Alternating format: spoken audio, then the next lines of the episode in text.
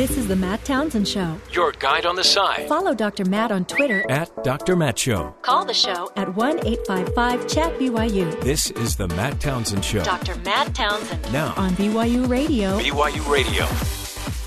Good morning, friends. Happy Tuesday to you. Dr. Matt here, along with Terry and Becca. The gang is gathered. The news is in, and we're here to deliver it. Today, we'll be talking about the benefits of learning a second language, revisiting an interview we did a few months ago. You got I mean, another language makes you think completely differently about life. Uh, yeah, that's true. Terry's been doing Pig Latin. Uh, how actually that would have been Jeff. That actually sounds like Jeff. Something Jeff would do. Yeah, I'd never Pig Latin. My kids all speak some language that I don't understand, and I don't know where it came from. Teenager? I think it's my in-laws. It's my wife's family's language. I don't know. It's something. It's not even teenager, but it's some type of piggish Latinish. Hmm. Mm-hmm. So we'll be talking about the power of the second language, even if it's Pig Latin. Also, uh, sad news: President uh, Herbert Walker Bush, forty-one, in the hospital in intensive care uh, with sepsis. Sepsis, blood poisoning. Yeah. They yesterday I heard that they felt like he was going to recover, and he's his goal is to go on vacation in Maine this summer. But then Oh. overnight it turns into sepsis and something more serious. Ah.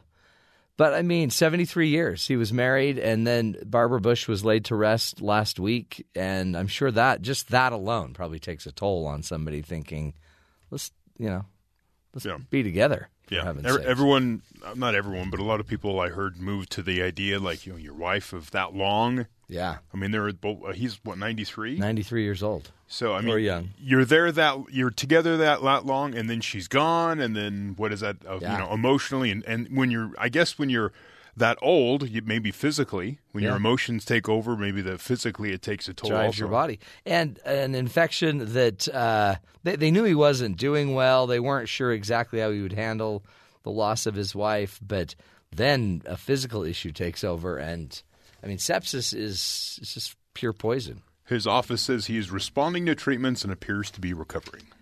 Well, good. Maybe he'll We'll make see. it up to Kennebunkport still. There you go.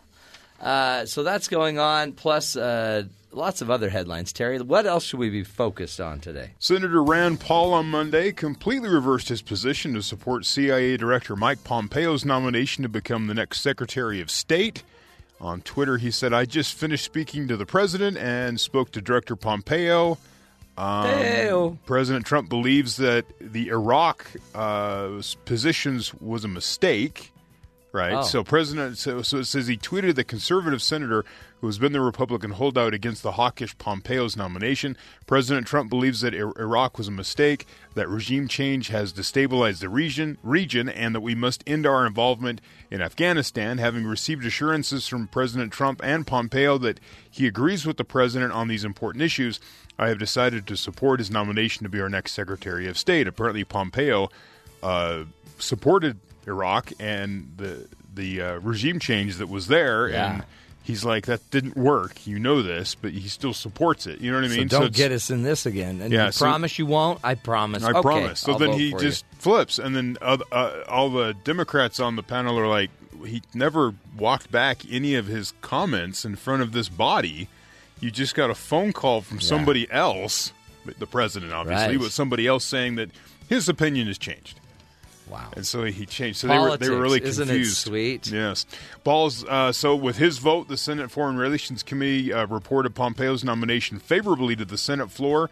Later Monday, a party line vote is expected later this week, and with three Democrats already pledging their support, Pompeo will likely face an easy confirmation. There you go. Problem solved.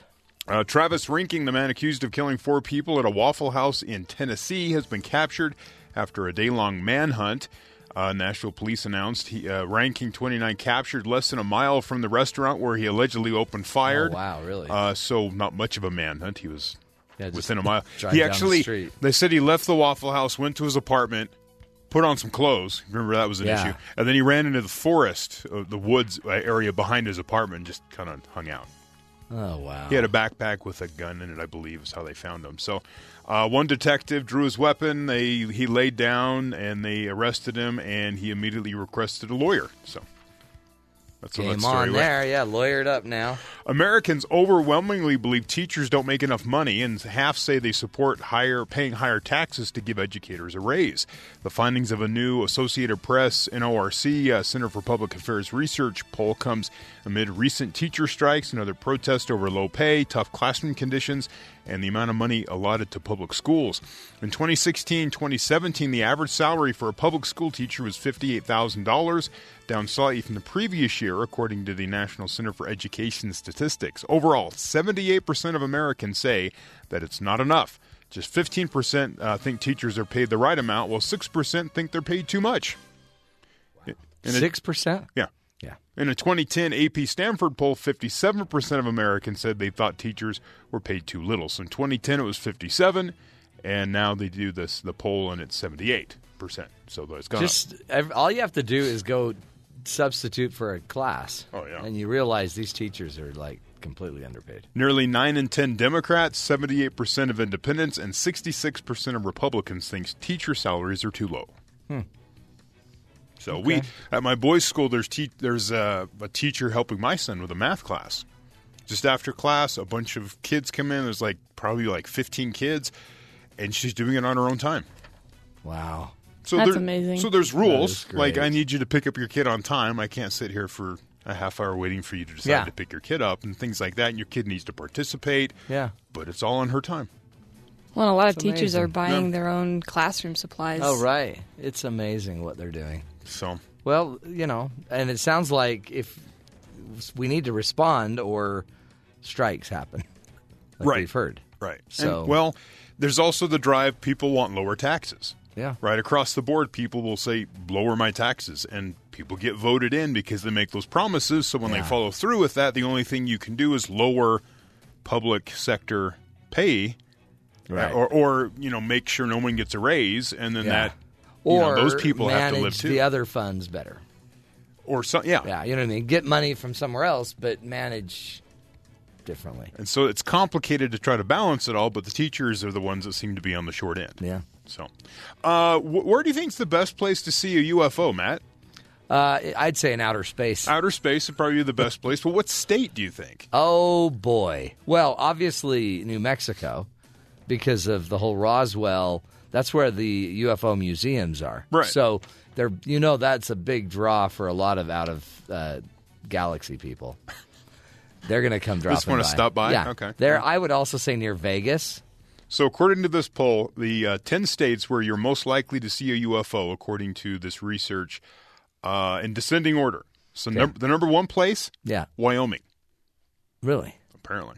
Wyoming, Vermont, Montana, North Dakota, Alaska, Hawaii, New Mexico, Rhode Island, New Hampshire, and Maine. Those are the top 10 places in descending order Really. to see a UFO in the United States. It Now, sounds like a lot of these are the the lower populated states. this is based on population divided by reported UFO well, events. this is amazing because you would think you'd see more of them in New York because there's more population there. That's why they did the. You take the reported events by population and you get a number yeah, that shows but there's a lot more in Wyoming apparently, which I didn't know. It's a hotbed for UFO activity. or testing of military equipment. The 10 states where you're least likely to see one is Florida, Texas, New York, Illinois, Pennsylvania, Tennessee, Arizona, uh, New Jersey, Michigan, and Maryland. Yeah, the more populated. Yeah, Hmm. basically.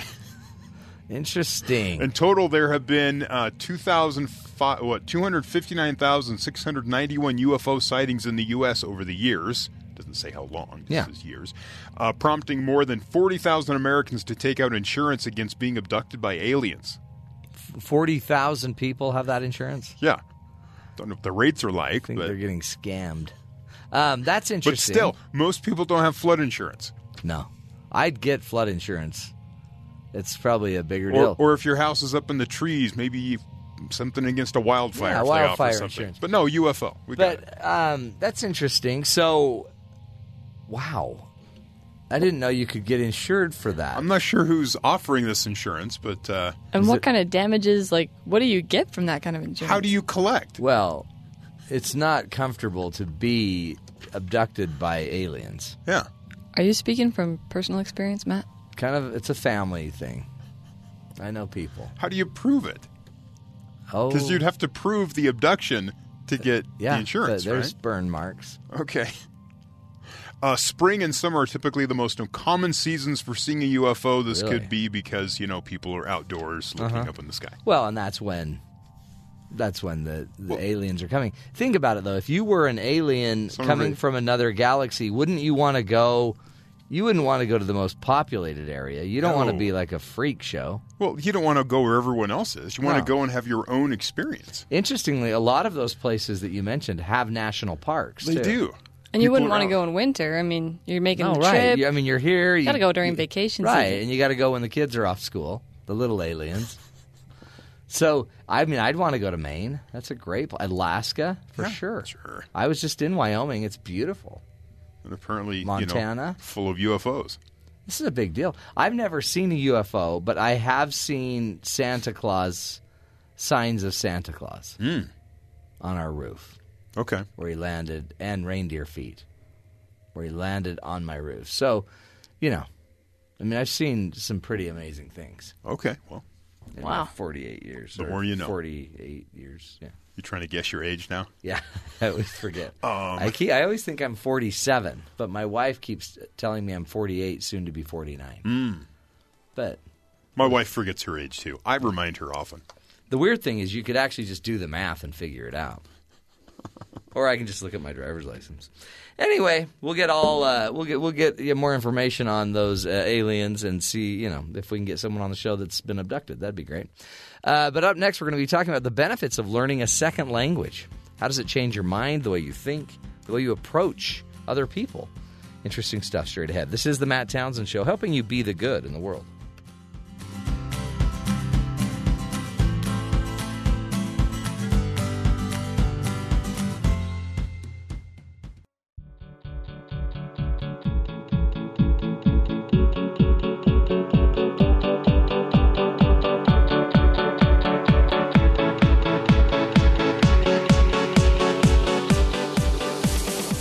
Less than 1% of American adults today are proficient in a foreign language that they studied in a U.S. classroom. With that in mind, Professor Amy Thompson sees that there are benefits that make learning a second language worthwhile, and she joined us not long ago to instruct us. I began the interview by asking Amy Thompson to talk about the findings from her research and if learning a language does increase our tolerance toward others. Well, yes. I mean, um, there's different ways to look at the idea of improving tolerance, and a couple of different ways. One is an increased tolerance of cross cultural understanding, and the other one, which is really more focused on research that I do, is an increased tolerance of ambiguity, which means the ability to interact with people or situations when you may not know exactly what's going on. Hmm. And I mean, part of that is it seems like to get into another language, you. I guess it's one thing to learn the language; it's another thing to get into the culture and learn the language in the culture. Is is there a difference between learning it, you know, in in a in a classroom um, from a teacher, you know, in the United States, learning Spanish in the United States versus actually being in the community, being in Argentina or South America or somewhere? Uh, yes, uh, there's definitely a difference, and even there's different terms for those types of language learning. So the type of language learning that you might do in a classroom is called instructed language learning, and the type of language learning where you might just say, "Hey, I'm going to learn Spanish. I'm going to go to Costa Rica and pack a suitcase," and you just you know start living with a host family or some friends you find online or something like this is called um, nat- more it's a naturalistic approach or naturalistic language learning. And I think probably for there's pluses and minuses to both of those. And I think that some people are more do better in a, in a classroom instructed learning, learning situation, and some people do better in a more naturalistic uh, approach or a more naturalistic setting. Um, basically, uh, if if the language instruction in the classroom is done well, it should sort of mirror though this naturalistic approach in the sense that maybe a lot of you guys listening and you know I know when I was first learning languages uh, in junior high, I, you know, learning French meant memorizing verb charts, right? Well, Right. language learning really isn't supposed to be like that. It's supposed to be more, um, how can I effectively communicate? Oh, if I make a mistake in grammar, that's fine. Am I getting my message across? That's the important thing. And so if language teachers in classrooms are doing their job, they're more or less preparing students to, you know, go abroad or, you know, interact with people in their, um, you know, speech communities at home that do speak these other languages.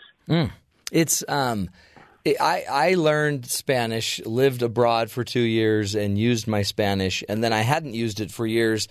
But the other night, I started watching a Netflix series where they speak Spanish, and was use, I was using subtitles, and I noticed the longer I got into it, the more I could just naturally go back to my second language. I could, I no longer even needed the subtitles. I could just listen and I was getting it. So is it, mm-hmm. is because part of what, one of the points you bring out is that being bilingual helps us filter out distractions. Is it just that it's mm-hmm. using our brain differently? Is it using more of our brain? What is it doing?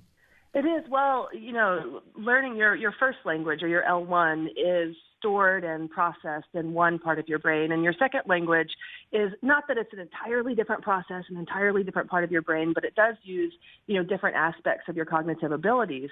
And in the sense, the phenomenon that you were just describing, where you haven't used your second language maybe in a while, but then you you know, hear someone speaking, or maybe you visit a country that you haven't visited in a while, and it takes you, you know, maybe 30 minutes or so to get quote, you know, warmed up, mm-hmm. or your cognitive juices flowing in the second language, and then you find that a lot of the language which you thought you've forgotten is resurfacing, and you're able to process it again and use it with.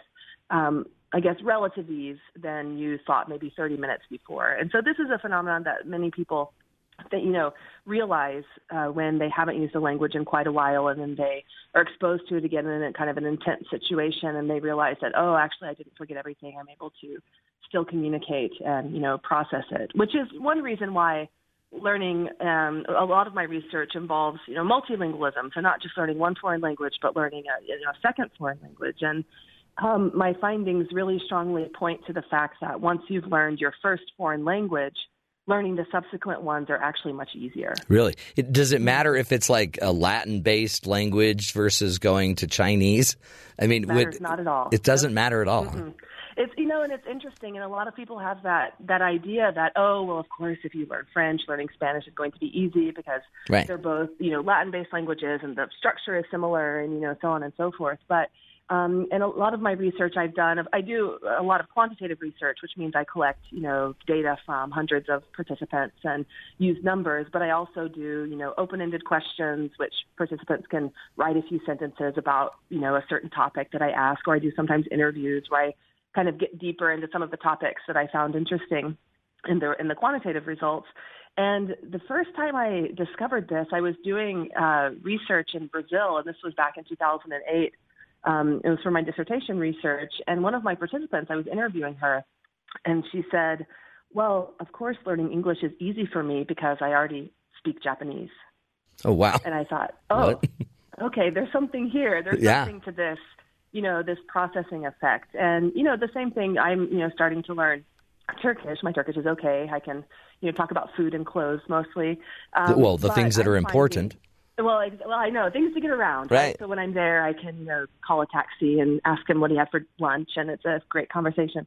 Um, but I'm finding that a lot of the previous language learning experiences that I've had are explicitly helping me with my Turkish knowledge in terms of pattern finding and you know jumping to conclusions, hypothesis testing. I see relations in vocabulary that maybe aren't evident, and people with different language backgrounds may not have the same types of you know inferences that I would make. But you know, so really to answer your question, it doesn't matter what the subsequent language is um, for most people, and some people don't see a connection or a perceived you know positive interaction with previous language they've studied, and it, they don't think it helps them. And if they don't think it helps them, then of course it doesn't. So you Right. have to be willing to be open and see this connection. Uh, is is which comes first, the learning of the language, uh, or because I, one of the things I read um, in your article was about uh, we become more creative by doing it. We we might be a more risk taking. So are we more a risk taker anyway, and that's what drives us to want to learn languages, or are we more learning languages and that makes us risk takers?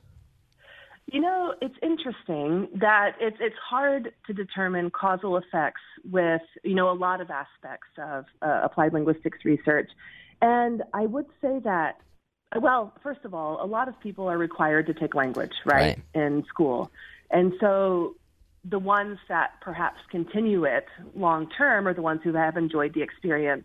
But I don't think it necessarily has to do with their personality traits per se, but also about interaction with their classmates, their colleagues, the instructor, the materials used, how positive of an experience it is, and whether they're you know inclined to continue has a lot more to do than just their personality. I will also say that personality characteristics.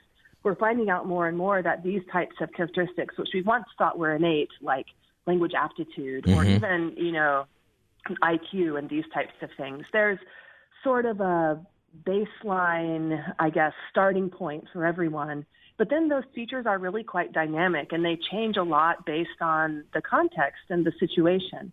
Um, so if one maybe is more creative to begin with, a little bit more than another classmate, if that person has a, an awful language learning experience or, for example, has a very high level of anxiety, which isn't mitigated by the instructor, then that person might stop, even though the person might have had, you know, a higher level of creativity or, you know, tolerance for ambiguous situations to begin with than his or her classmate. Does that make sense? Yeah, totally. I mean, I when I was learning Spanish, um, I, I don't have anxiety, but I'm pretty highly sensitive. So I actually I get feedback from people, and I'm very adept at see, receiving feedback. And I remember when I would speak, and I would notice that they noticed that I was kind of new at it. Um, It actually shut me down because I'm like, oh boy, they're noticing how not how I'm not a very good communicator here. And so it, it seems like if you didn't have that barrier um, of knowing of how effective you are or ineffective, you might just you know wing it, say more, speak more. Sure, and that has a lot to do with um, the kind of the second theme in the article I talked about, which is the tolerance of ambiguity, right? Right. So, I mean, language learning as adults, it's, it's a difficult thing to do because we're used to be able, we're used to being able to express ourselves intelligently, right? I mean, you know, we, if your English is your first language, you can have conversations about any topic you want, essentially, that you know something about, like religion or politics or, you know, the weather or whatever you want to talk about. But when you're starting to learn a second language, a lot of older learners get very discouraged because they have all these great thoughts that they want to express either in the classroom or outside of the classroom and they don't have the words. Hmm. And so and and as you just said in your experience, people might notice, oh, you're just learning or Yeah. you know, so on and so forth, which, you know, maybe makes them a little bit nervous or makes them want kind of want to shut down. But I think the key is to just forge on right ahead and not be worried about, oh, I didn't understand that, so I'm going to freeze, or oh, someone noticed that my accent is different, mm-hmm. so I just shouldn't try anymore. You know, these types of things. Yeah, shut and not shut down. things- right, exactly. Those things don't matter. I mean, the way your your accent doesn't matter. I know there's a kind of a big uh, misperception that oh, if I just study really hard, I'm going to sound like a quote native speaker of Mm-hmm. the target language. Which you know, as an adult, is I'm not saying it's impossible, but it's a goal that shouldn't be the main goal of a language learner. So, um, adequate communication, effective communication, interacting with the target language and the target culture really should be the main goals. And just, you know, advice to any people, you know, struggling with learning a second language out there or a foreign language, just keep doing it. Keep putting yourself in situations where you have to use the language. And then eventually it's going to become easier and easier. And you're going to become more and more successful. You you mention a lot the phrase tolerance of ambiguity. Um, so explain to just the lay listener that I mean, you've already mentioned it and given us ideas. What are some more ways that having a tolerance of ambiguity is beneficial to society? Because we live in a society where it seems like a lot of people argue opinions as if they're facts, and um, and it's creating a lot of tension in our culture right now.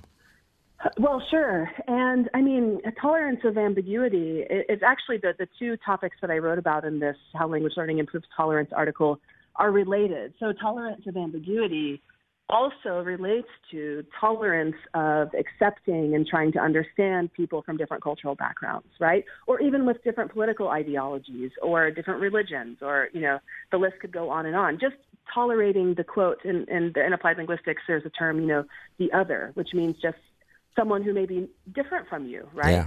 Um, and so the idea of, I'll use a very simple, you know, example. So, conversation styles.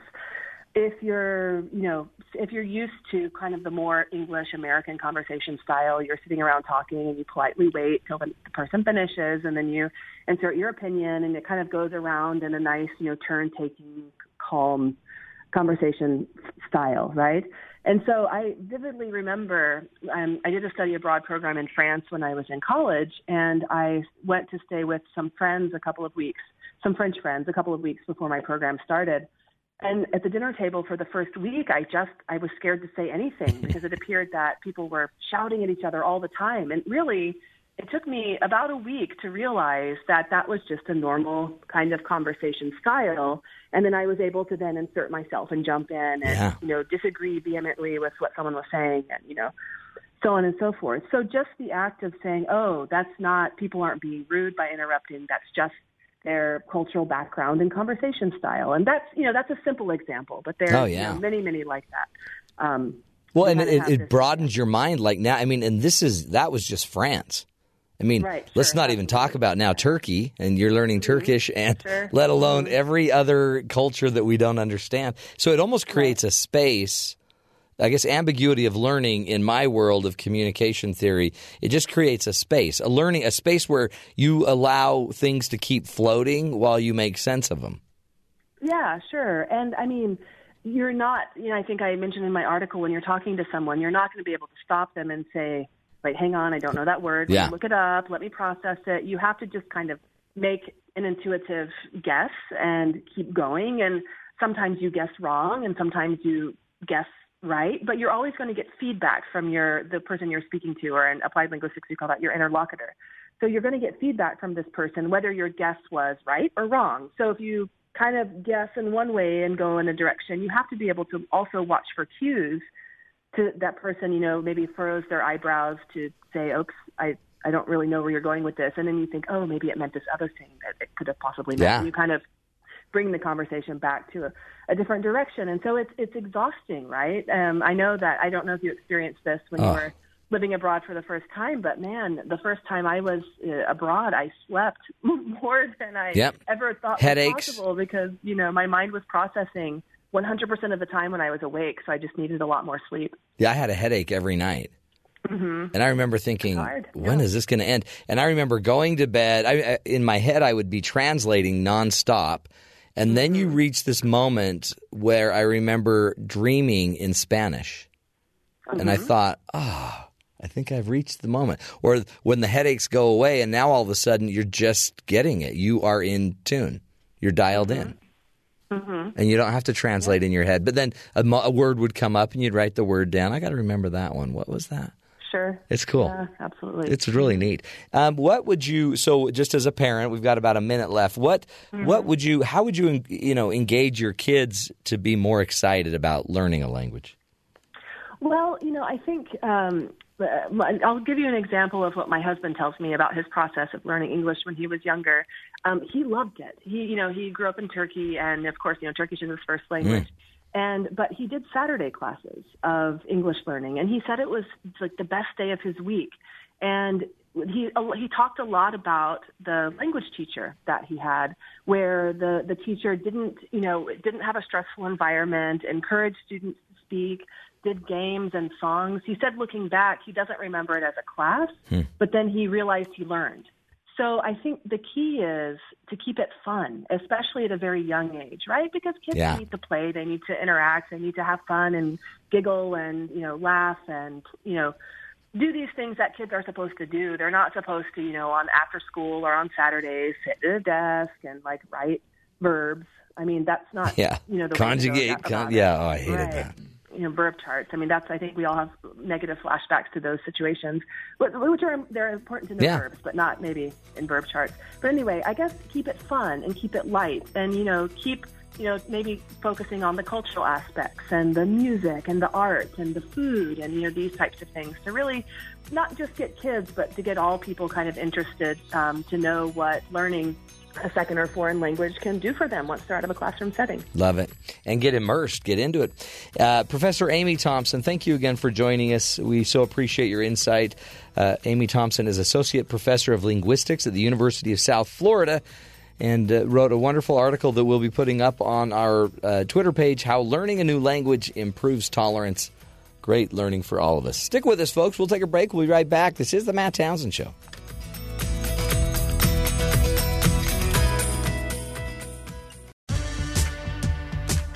Because life doesn't come with a handbook, you need a coach. Here's Dr. Matt and his coaching corner. Play ball. Welcome back. Uh, as Amy Thompson was talking about the importance of um, learning a second language, it is interesting. I, I have friends that both speak Spanish or uh, other languages, and they they make it a habit in their family to to use those languages more, and it, they they actually do it as a way to to bring themselves t- together because they both speak Spanish. So why not speak more Spanish and then keep your language alive? It's something that you can do together. It actually uh, seems to energize their relationships a little bit. And I realize that whatever it is, um, you can make anything a hobby or uh, you know a learning opportunity. My father-in-law learned Spanish uh, just on the side. He was a doctor, a cardiologist, and for fun, he wanted to learn Spanish. So he would have uh, anybody that spoke Spanish in his um, when he was doing his procedures, he would make them speak Spanish to him, and every day on the drive in, he'd listen to Spanish um, recordings and try to learn how to do it. And now he's fluent in Spanish. Like, come on. He made did it as a hobby. There really are a lot of things that we could probably try to do with our significant other, our loved ones, where we we actually can find more ways to connect, find more ways to be together on a hobby, find more ways to be together, whether it's language or whether it's just you know getting out and uh, enjoying tennis or riding bikes or whatever you like to do together. But um, one of the things I, I hear a lot from my clients are, you know, they fall out of love. It's just not easy to keep the fire alive and the flame burning. And um, I, I, I'm like, yeah, well, sure, passion. You know, you want passion in your marriage, but passion takes energy and you've got to somehow engage energy in your marriage. If you want more passion and connection, you're going to have to exert more energy. Oh, yeah, see, I don't have time for that. I kind of just want to take a pill that I just uh, gives us passion. But uh, many marriages are, are really starving because we don't exert the energy we need, just like we don't exert the energy that it takes to to make um, something like learning a language takes energy. I, I learned a language and I'm still not focusing on it or, or giving it any energy. And when you don't give something energy, it fades. You start to lose it. And so I would just challenge all of us if you want to make things important to you, you're going to have to give it some energy. We always talk about just giving it time, and time is great, but it also is going to take energy. You're going to have to decide how, you know, how bad you want something and is it worth the energy you have to to take. In fact, uh, my kids were saying the other day, "Hey, dad, let's buy a boat. We want a boat. Let's get a boat." And in my head, the whole decision is about energy. because my kids have never, they don't know what it feels like to ski all day and then come off the boat uh, and be done and bring the boat in and then have to spend the next few hours cleaning the boat, you know, and drying the boat and washing the boat and taking care of the boat. They don't know what that's like. But in my head, I'm like, oh, yeah, it's really not even about skiing, you guys. But then others would say, yeah, but that's how you teach your kids to work, right? You teach them to work that. Yeah, but that's just more energy. So um, think about it. What takes your energy and what gives you energy back? And that's probably um, something that we all ought to be looking at. If you want more excitement in life, if you want more connection in marriage and relationships, if you want more um, you know learning and growing you're going to have to figure out how to you know energize uh, yourself enough to go do something about it also maybe you're going to have to cut down on other things that you're doing At some point, you're going to have to say, I'm not, I can't do that. I don't have the bandwidth to keep doing all of these other things. But um, it also, there is benefit in um, finding activities where you could like work together as a family and use and conserve all that energy to, for example, be with your family. We play tennis as a family, and that makes it so every time we go do our hobby, we're doing it as a family. And that all of a sudden gives us not only time together, but something that we can share together, something that we enjoy together, and uh, something that brings us a lot of peace. So life is good, and whatever it is you choose to, you know, you know, excel at or make a hobby or bring into your life, let's do it. That's great, and manage your energy as you do it and see if you can involve more people into the process. Then all of a sudden your hobbies become something that are additive to your family life instead of something that divides you away from your family. Fun stuff folks. Trying to do what we can to, to stay together as a family during this this uh, crazy life we're living. This is the matt townsend show helping you uh, live a healthier happier family life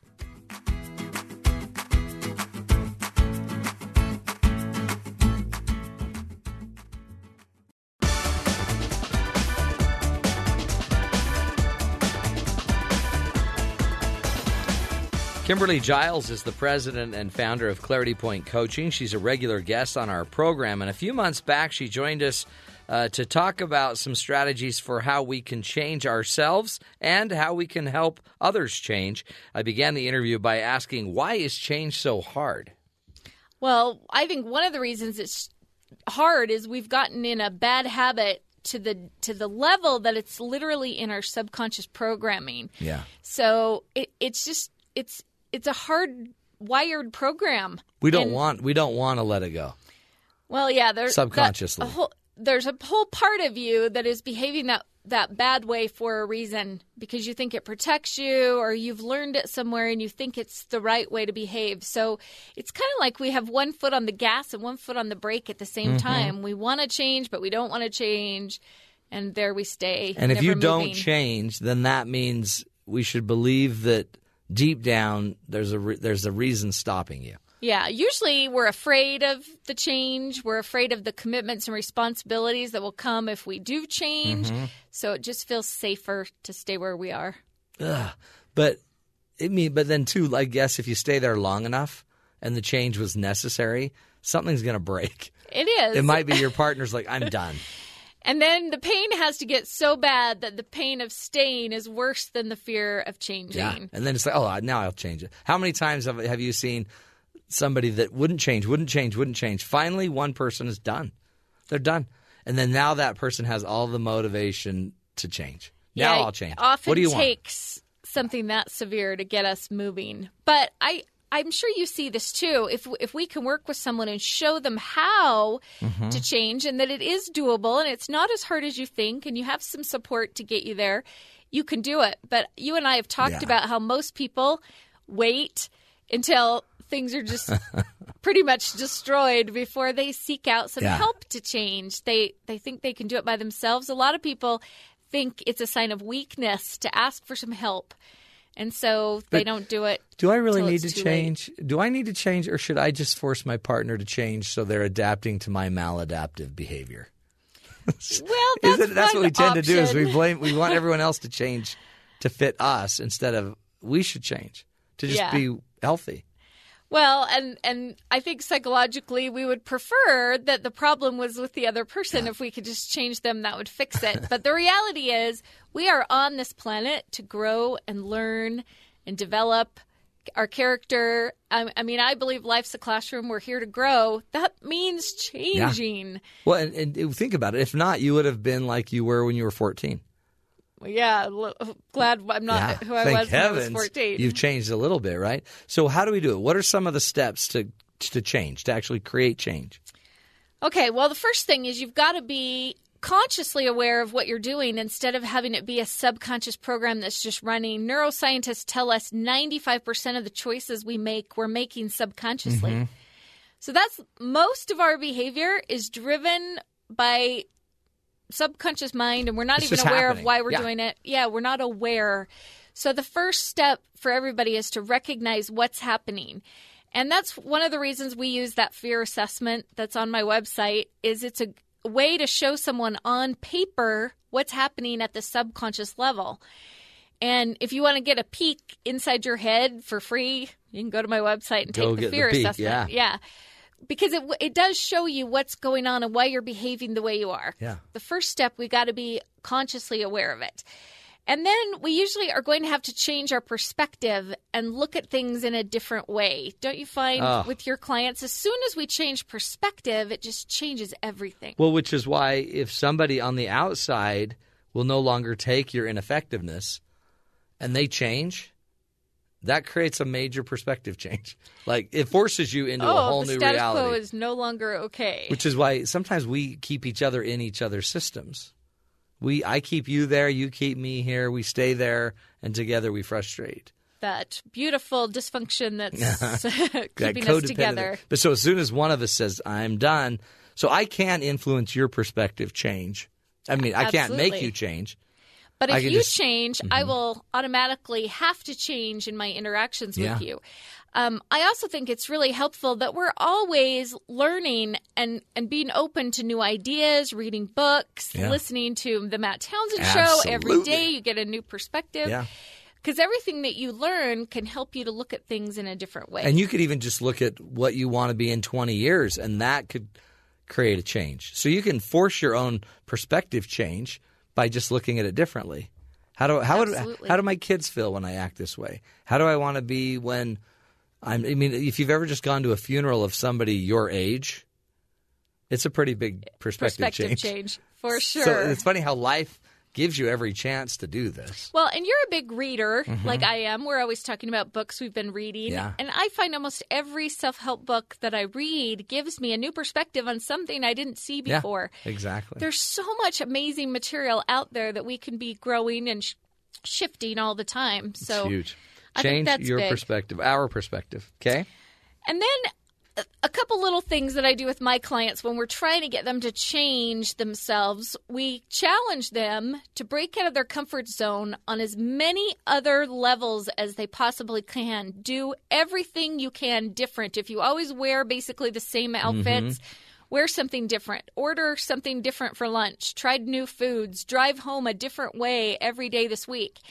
And it, I mean, it sounds kind of minor because we're talking about all these things outside your life or your relationships, but they've proven psychologically the more you'll break out of your ruts and just shake Yeah. up your life and do things different, it gets your brain more ready to change the way you think and the Yeah. way you see the world. So we challenge them to just And it doesn't go matter. outside their comfort zone. Clothes, It you're helps. saying it doesn't even just the route you take home doesn't matter. Anything different. Anything different that's out of your just stuck routine. Because most of us that are really stuck, yeah. we're not just stuck in that area, we're stuck everywhere. We're just caught in the So true. same way of being. So if I can get people to just shake it up, eat at restaurants you've never tried, read books you've never read, anything different, it's going to help you to get ready to Such change. a great. I mean, it's so simple. Another thing we recommend our clients do is clean some of the clutter out of their house. The more that you're holding on to all this old stuff in your house, the more you're also holding on to your old way of being.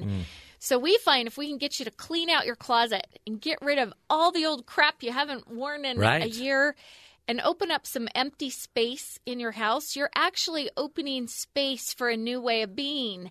And I like you to eh, to literally think with every item you're putting in that box, I'm sending this old me out and Yeah. making room for a new me to come in. It's interesting. Uh, Who would think that just clutter? But what what about the person whose issue is they keep nothing? They, Okay. they they literally have nothing. They keep nothing. They want nothing. They're attached to nothing. Yeah, I actually taught this principle to some of my new coaches the other day, and I have one exactly like that. She says she travels light. She never wants to own more than what would fit in her car at any moment so she could leave. so her her reaction to her fear instead of holding on to things and having a scarcity mentality she's having a stay unattached Yeah. mentality And it Don't looks like yeah, it looks like she's so open minded and but she's still afraid. She's totally still afraid. So we all said we'll pack up our stuff and send it to her, and then her job is to keep it. Yeah, everybody No, take their kidding. junk and send it to her. No, but she's got to recognize that the it it's okay to hold on to some things, and and that would actually be a good practice for her. I mean, really. So in her house, she should maybe keep a few more things sure. that she would have to well, that with. would be out of her comfort Yeah, zone, so she'd be stretching and changing a little yeah, bit. totally. Okay, then we also really encourage people to get some outside help. And and we've talked about this so often you and me that couples we work with, they don't come in and ask for help until they are on the verge Right. of divorce. Yeah, they're done. And and they've said so many hurtful things. I mean, why do we let it go that long? And yeah, and we're so Help is out oh, and you're so damaged that even if you could fix it, sometimes it's not worth fixing because you've destroyed each other so bad. totally. It's hard.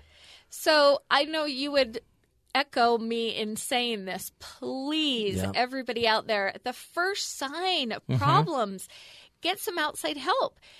The difference it'll make is just a hundredfold because when you get an expert that knows exactly what they're doing, they can help you fix it so fast and Oh, easy. Yeah, Aren't most of your couples just shocked yeah. that That it's this, this, is easy. easier to fix? Well, isn't it? And maybe get help in a way that's different. Because how many times have you had somebody that came in and they've been to four counselors or they've been to three counselors, and this, it's the same thing for every one of them? Yeah, it was all the same. It was all the same. Just the thought that it's always going to be the same.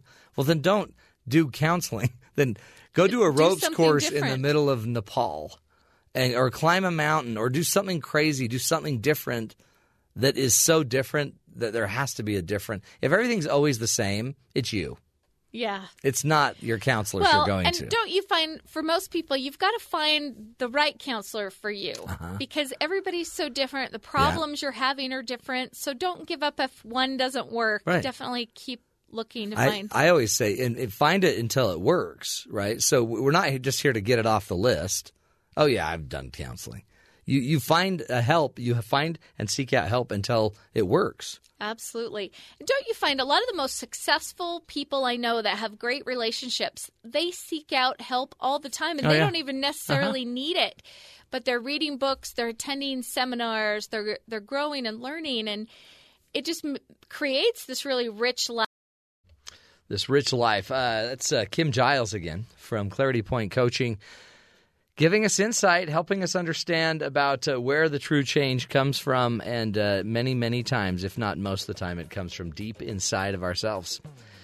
If you really want motivation, look inward, not outward. In the long run, that'll uh, carry you the farthest. We'll continue the journey, folks. More straight ahead.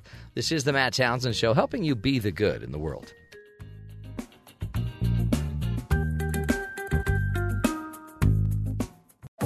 This is the Matt Townsend Show. Your guide on the side Follow Dr. Matt on Twitter at Dr. Matt Show. Call the show at 1 855 Chat BYU This is the Matt Townsend Show. Dr. Matt Townsend Now, on BYU Radio. BYU Radio. Good morning, friends. Welcome to the program. Dr. Matt here, your coach, your guide on the side, doing what we can on this program to help you live longer, love stronger, and lead healthier lives. Joined by uh, Terry and Becca, the gang is gathered. They have been uh, pounding the internet all night long to get the greatest and latest stories, the information you need to know. Just pummeling my computer at home. It was great. Your wife's like, "Can you quit hitting the Palm Pilot? What's it called? The lap? Uh, what's that little Laptop? device? No, the other one. iPad? iPad. There you go. Yeah. Sometimes I can't get my brain to work in the morning. And I don't use the iPad. Yeah, that's the misses. It's just not enough features on the iPad to, to function correctly when you're pounding the internet. That's you're right. saying. Yeah.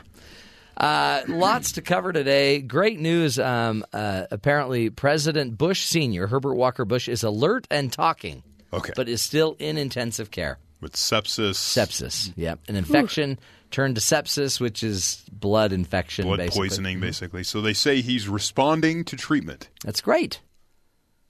I feel bad for him. My, it's funny. My wife has a really interesting theory.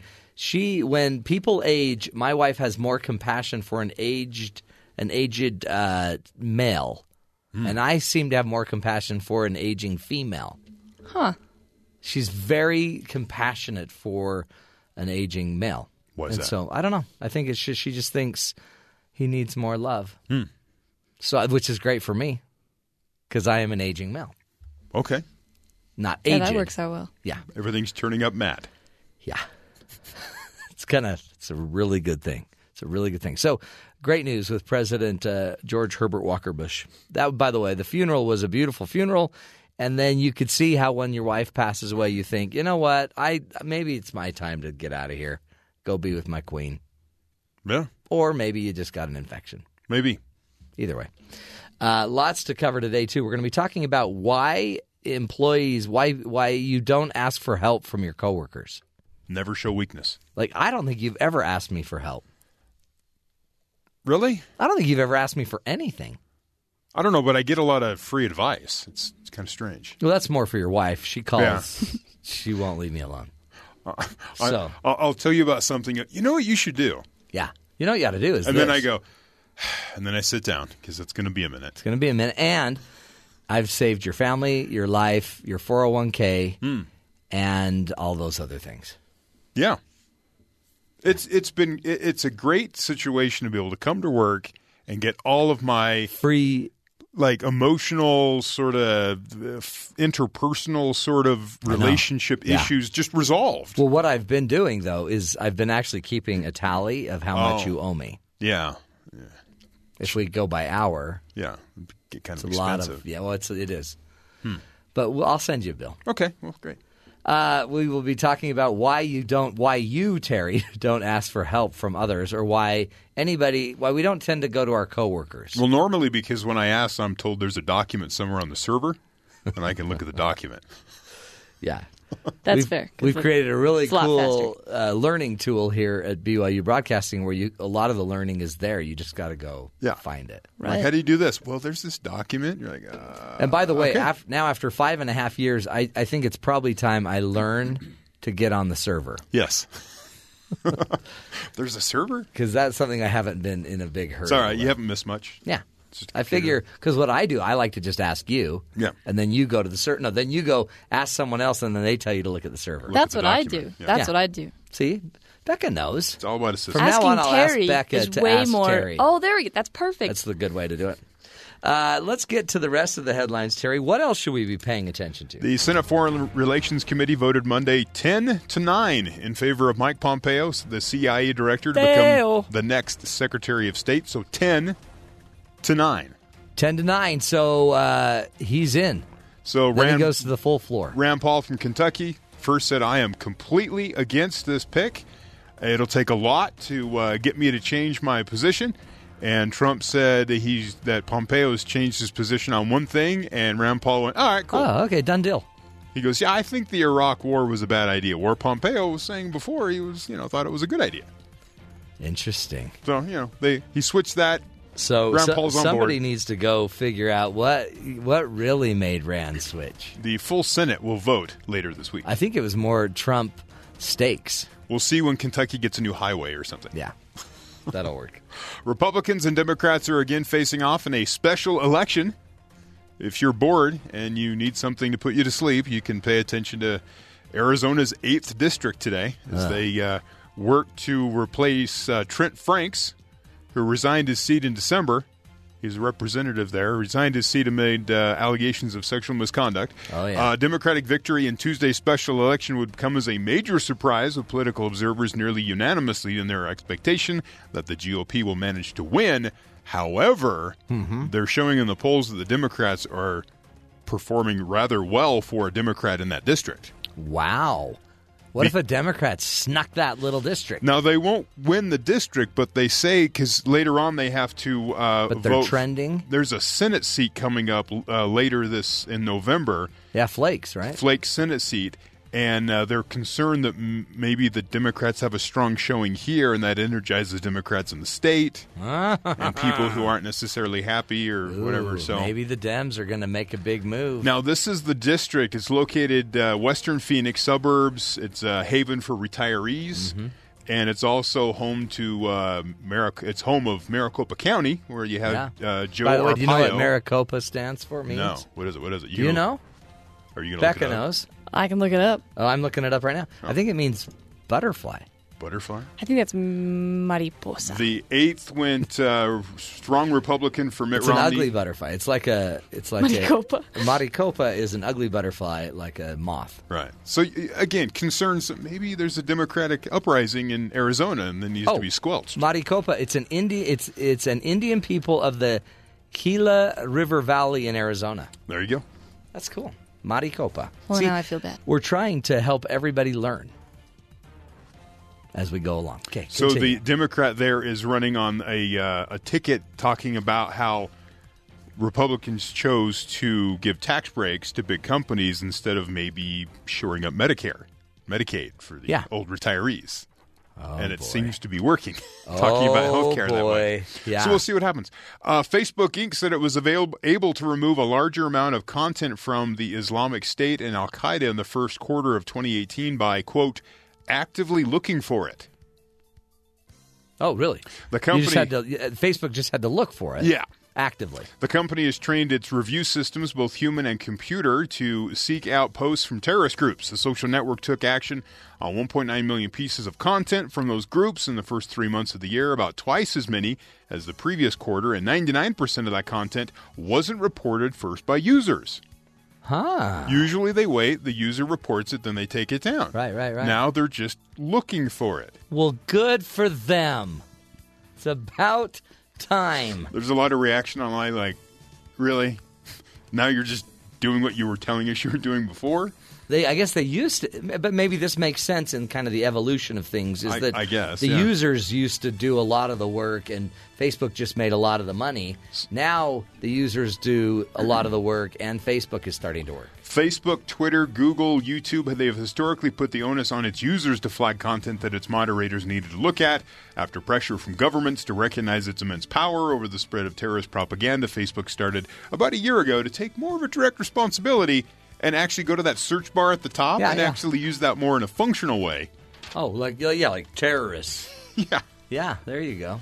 You just gotta wonder, like, is this how does this compare to the things like sharing data or targeted advertising, Cambridge Analytica? You know, Yeah, they're in- they're in baby trouble. steps. We'll start with beheadings and we'll move on to your private data. YouTube took down more than 8 million videos in three months. Most of these 8 million videos, 76%, were taken down before receiving any views from users.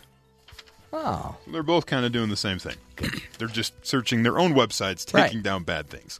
it's not a bad idea. Amazon has embarked on an ambitious top secret plan to build domestic robots, according to people familiar with the plan. Codenamed uh, v- Vesta, VSTA, V- Viesta, Vesta? Yeah, Vesta. So the Roman goddess of hearth, hearth, home, and family is kind of their project. The project comes from the division responsible for Amazon devices such as the Echo, Fire TV, Fire tablets, and the ill-fated and huge mistake of a Fire phone. uh, people debriefed on the plan say the company hopes to begin seeding the robots in employees' homes by the end of this year and potentially with consumers as early as 2019. Although that timeline could change and the whole program could be scrapped because apparently they do that quite often. It's unclear what task an Amazon robot might perform. People familiar with the project speculate that the robot could be a sort of mobile uh, echo type thing. Yeah, so you just yeah. kind of call out and it will Robot. answer you type of thing. Yes, man. Uh, prototypes of the robots have advanced cameras, computer vision software that can navigate through homes like a self driving car and offer companionship or perform basic chores. What chore would you like a robot to do for you, Matt? Mow the lawn. Mow the lawn. They have those robots. Discipline my children. There you go. Domestic chores. Fold the socks. Yeah, probably laundry would be good too. I Fi- spent, find the sock. I found one behind the, the washing machine. How great when you could say, "Robot, here is what this is what the other one looks like. Find me that other sock." The next thing you know, it's like gnawing on your son's ankle,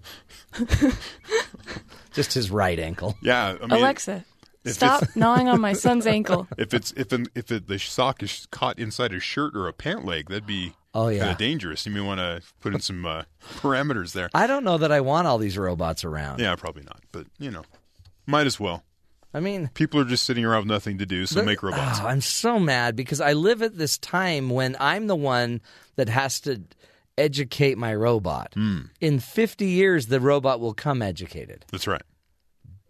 And we'll be educating the kids. Blasted. I What are you know. going to do? Finally, Dylan McWilliams doesn't believe that old, uh, the old saying about lightning never strikes twice. Uh-oh. Uh, not after he was attacked on by a shark Thursday in the waters off Kauai, Hawaii, less than a year after he was mauled by and dragged by a black bear in the wilds of Colorado, and certainly not after he was bitten by a rattlesnake in Utah a little over three years ago.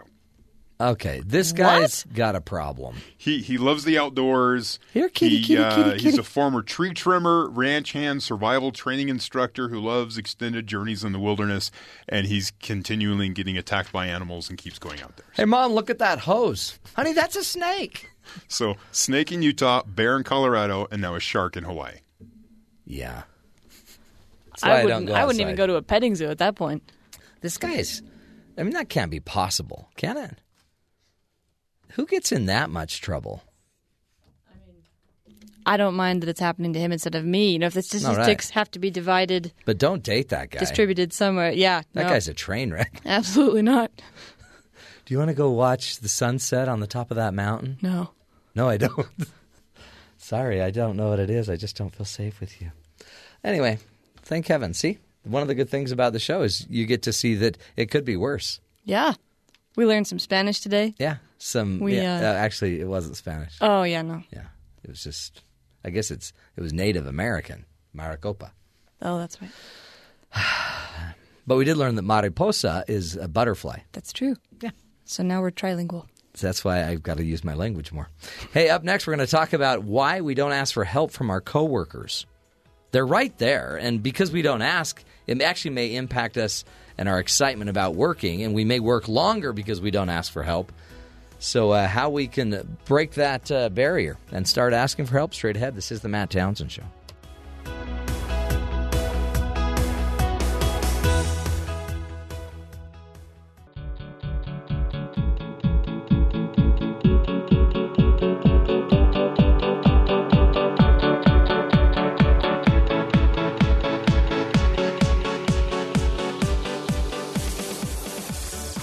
All of us find it difficult to ask for help sometimes. Maybe it's because we don't trust a coworker, or perhaps we are just trying to be more self reliant. We don't want to look like we need help.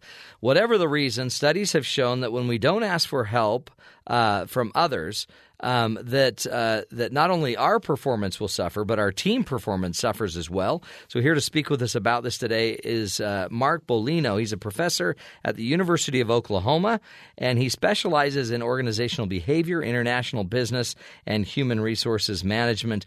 Uh, Dr. Bolino, thank you so much for being with us today. Good to be here, Matt. Nice to talk to you. You bet. Why? What is it about us? Why won't we just ask for help? You know, at work when we when we have too much work to do. Well, I think when we are in these situations at work, we're very conscious about how we look to others, how we're going to look to our coworkers, how we're going to look to our boss, and so I think some of that is is behind it. Um, but but really, when we need help, we start asking a lot of questions about you know, why is it that I need help? Is it that this is too difficult for me? Is this, um, you know, something that I don't have the skills to do, or you know, maybe it's a legitimate reason?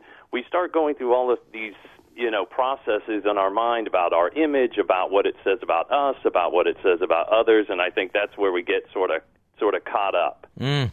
Is it? Is this self-imposed? I mean, is this something we've learned not to do because of how we've been managed, how we, how we've kind of grown up in the company, or, or is it? Is it? Or is it?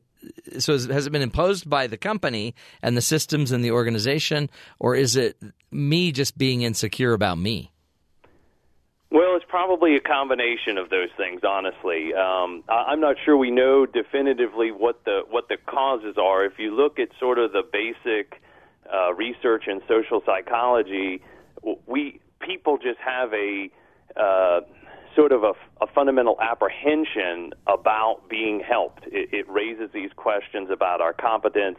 It raises questions about are we going to have to return the favor and and psychologically we don't like to be uh, sort of constrained in our behavior and so if you help me that means the norm of reciprocity says I'm going to help you in return and so you know there's something about that um, where I don't want to have to be you know hemmed in in that way so there's a there's sort of a fundamental psychology behind it. But then, yes, the the organization that we're in and the you know the expectations that the boss sets in terms of whether it's good to be helping others and to be receiving help those also shape you know our decisions we take all of that into account Does um, because it seems like if I if I choose to work alone and not work um, with others, then I probably have to work longer.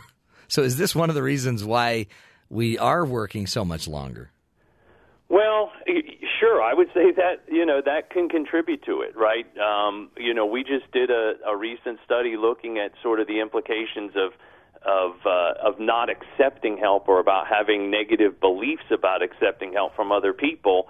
And, and one of the things that people said was, you know, even if I'm drowning in my work, I would be, you know, I would rather work on it myself and get it done. And so, you know, I I think there are people, you, you know, the reluctance to accept help from other people or to ask for help when they need it is contributing to this sort of overload and burnout and that sort of thing. What what else do you see happening because uh, we're unwilling to ask or unable to ask? How is it impacting our work life?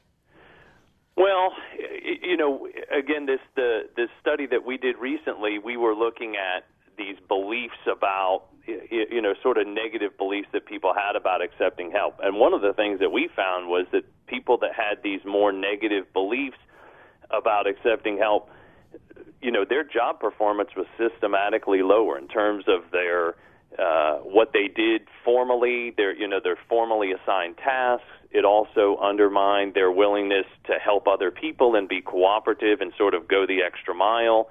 Uh, and perhaps that is because they're uh, they're too busy themselves to to sort of give extra, or um, or maybe it's because they're not receiving help. They don't feel like they have to. We weren't able to to tease that apart, but but they were less creative because they're sort of in their own little world, perhaps. Um, you know, so it it it affected their job performance negatively. It, it also affected uh, their work attitudes. They were less less satisfied and uh, more likely to be thinking about uh, leaving the organization, um, and and really they were seen less favorably by their supervisors. Hmm. So uh, even though they sort of there's sort of this idea that if I'm refusing help or or or not accepting help, that that somehow that's going to make me look self-sufficient and more competent. It, you know, at least our preliminary data suggests that supervisors had more favorable views of the employees who were more engaged in, in helping and, and receiving help and that, that sort of thing. Oh, that's interesting, isn't it? So, so those that aren't willing to get as much help um, or help others or have just negative attitudes about it, they're they're less creative, they're less satisfied, and they're actually less appreciated, less liked. Yeah. Yeah. Yeah. Yeah. So I think sometimes people are, you know, we we found that one of the big reasons why people were reluctant to accept help was that they thought it was going to sort of undermine their image at work, you know, that they were someone who needed help or couldn't get it done on their own. And really, our findings sort of suggest the opposite that it was, you know, people who who were willing to to accept help uh, that those people were seen more favorably by supervisors than people who had sort of these these negative attitudes about about being helped. And we we know from other studies that being helpful at work is is generally seen positively by supervisors too. So, um, you, you know, helping behavior is important for a collaborative environment, which uh, clearly organizations are. And so, if you're if you're not willing to engage in that sort of behavior, uh, both giving it and receiving it, then it probably is going to reflect poorly on you. Hmm. Did you do you have any idea of the percentage of people that have kind of those negative paradigms around helping, receiving, and giving help? Is it a Yeah, so is it a big we- percentage? Well, we when we looked at um, at some of our data, we had about half our respondents sort of agreed with this idea that if you accept help, somehow it undermines your competence. Um, and, and then we had we, there were there were a couple other reasons that we found that people were reluctant. About twenty percent said that they were reluctant to to accept help because they didn't want to feel obligated. They thought if they they accepted the help, then that would, they would be obligated to return the favor. Um, and then we also found a smaller percentage, like eight to ten percent, had misgivings about their coworkers' intentions, about why they're helping them. Are they somehow trying to make them look uh, bad for needing the help, or you know that they had some sort of ulterior motive, or that the coworkers were just you, you know not very competent. Um, but those were a smaller percentage of people. Interesting. So it's it's almost like we're a little neurotic. We're we're a little um, worried that either they're out to get us. They they obviously can't do it as well as we can. I don't want to owe you anything. Um, but in the end, all of these paradigms, all of these attitudes make it so others actually trust us less, want to do more, do less with us, and don't necessarily promote us, or managers don't necessarily revere us.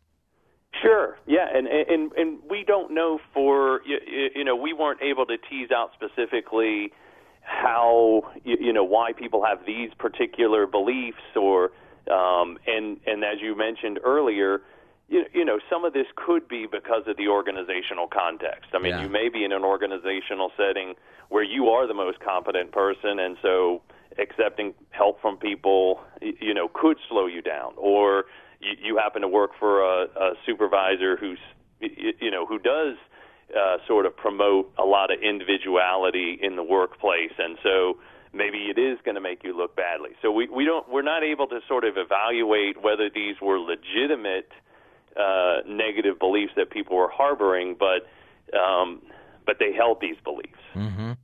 Um, as you as you look at it in the research uh, too, I mean, it seems like in in the end, organizationally, we probably need to figure out a way to to foster more interdependence, more cooperation, more team building. What are some of your your suggestions there?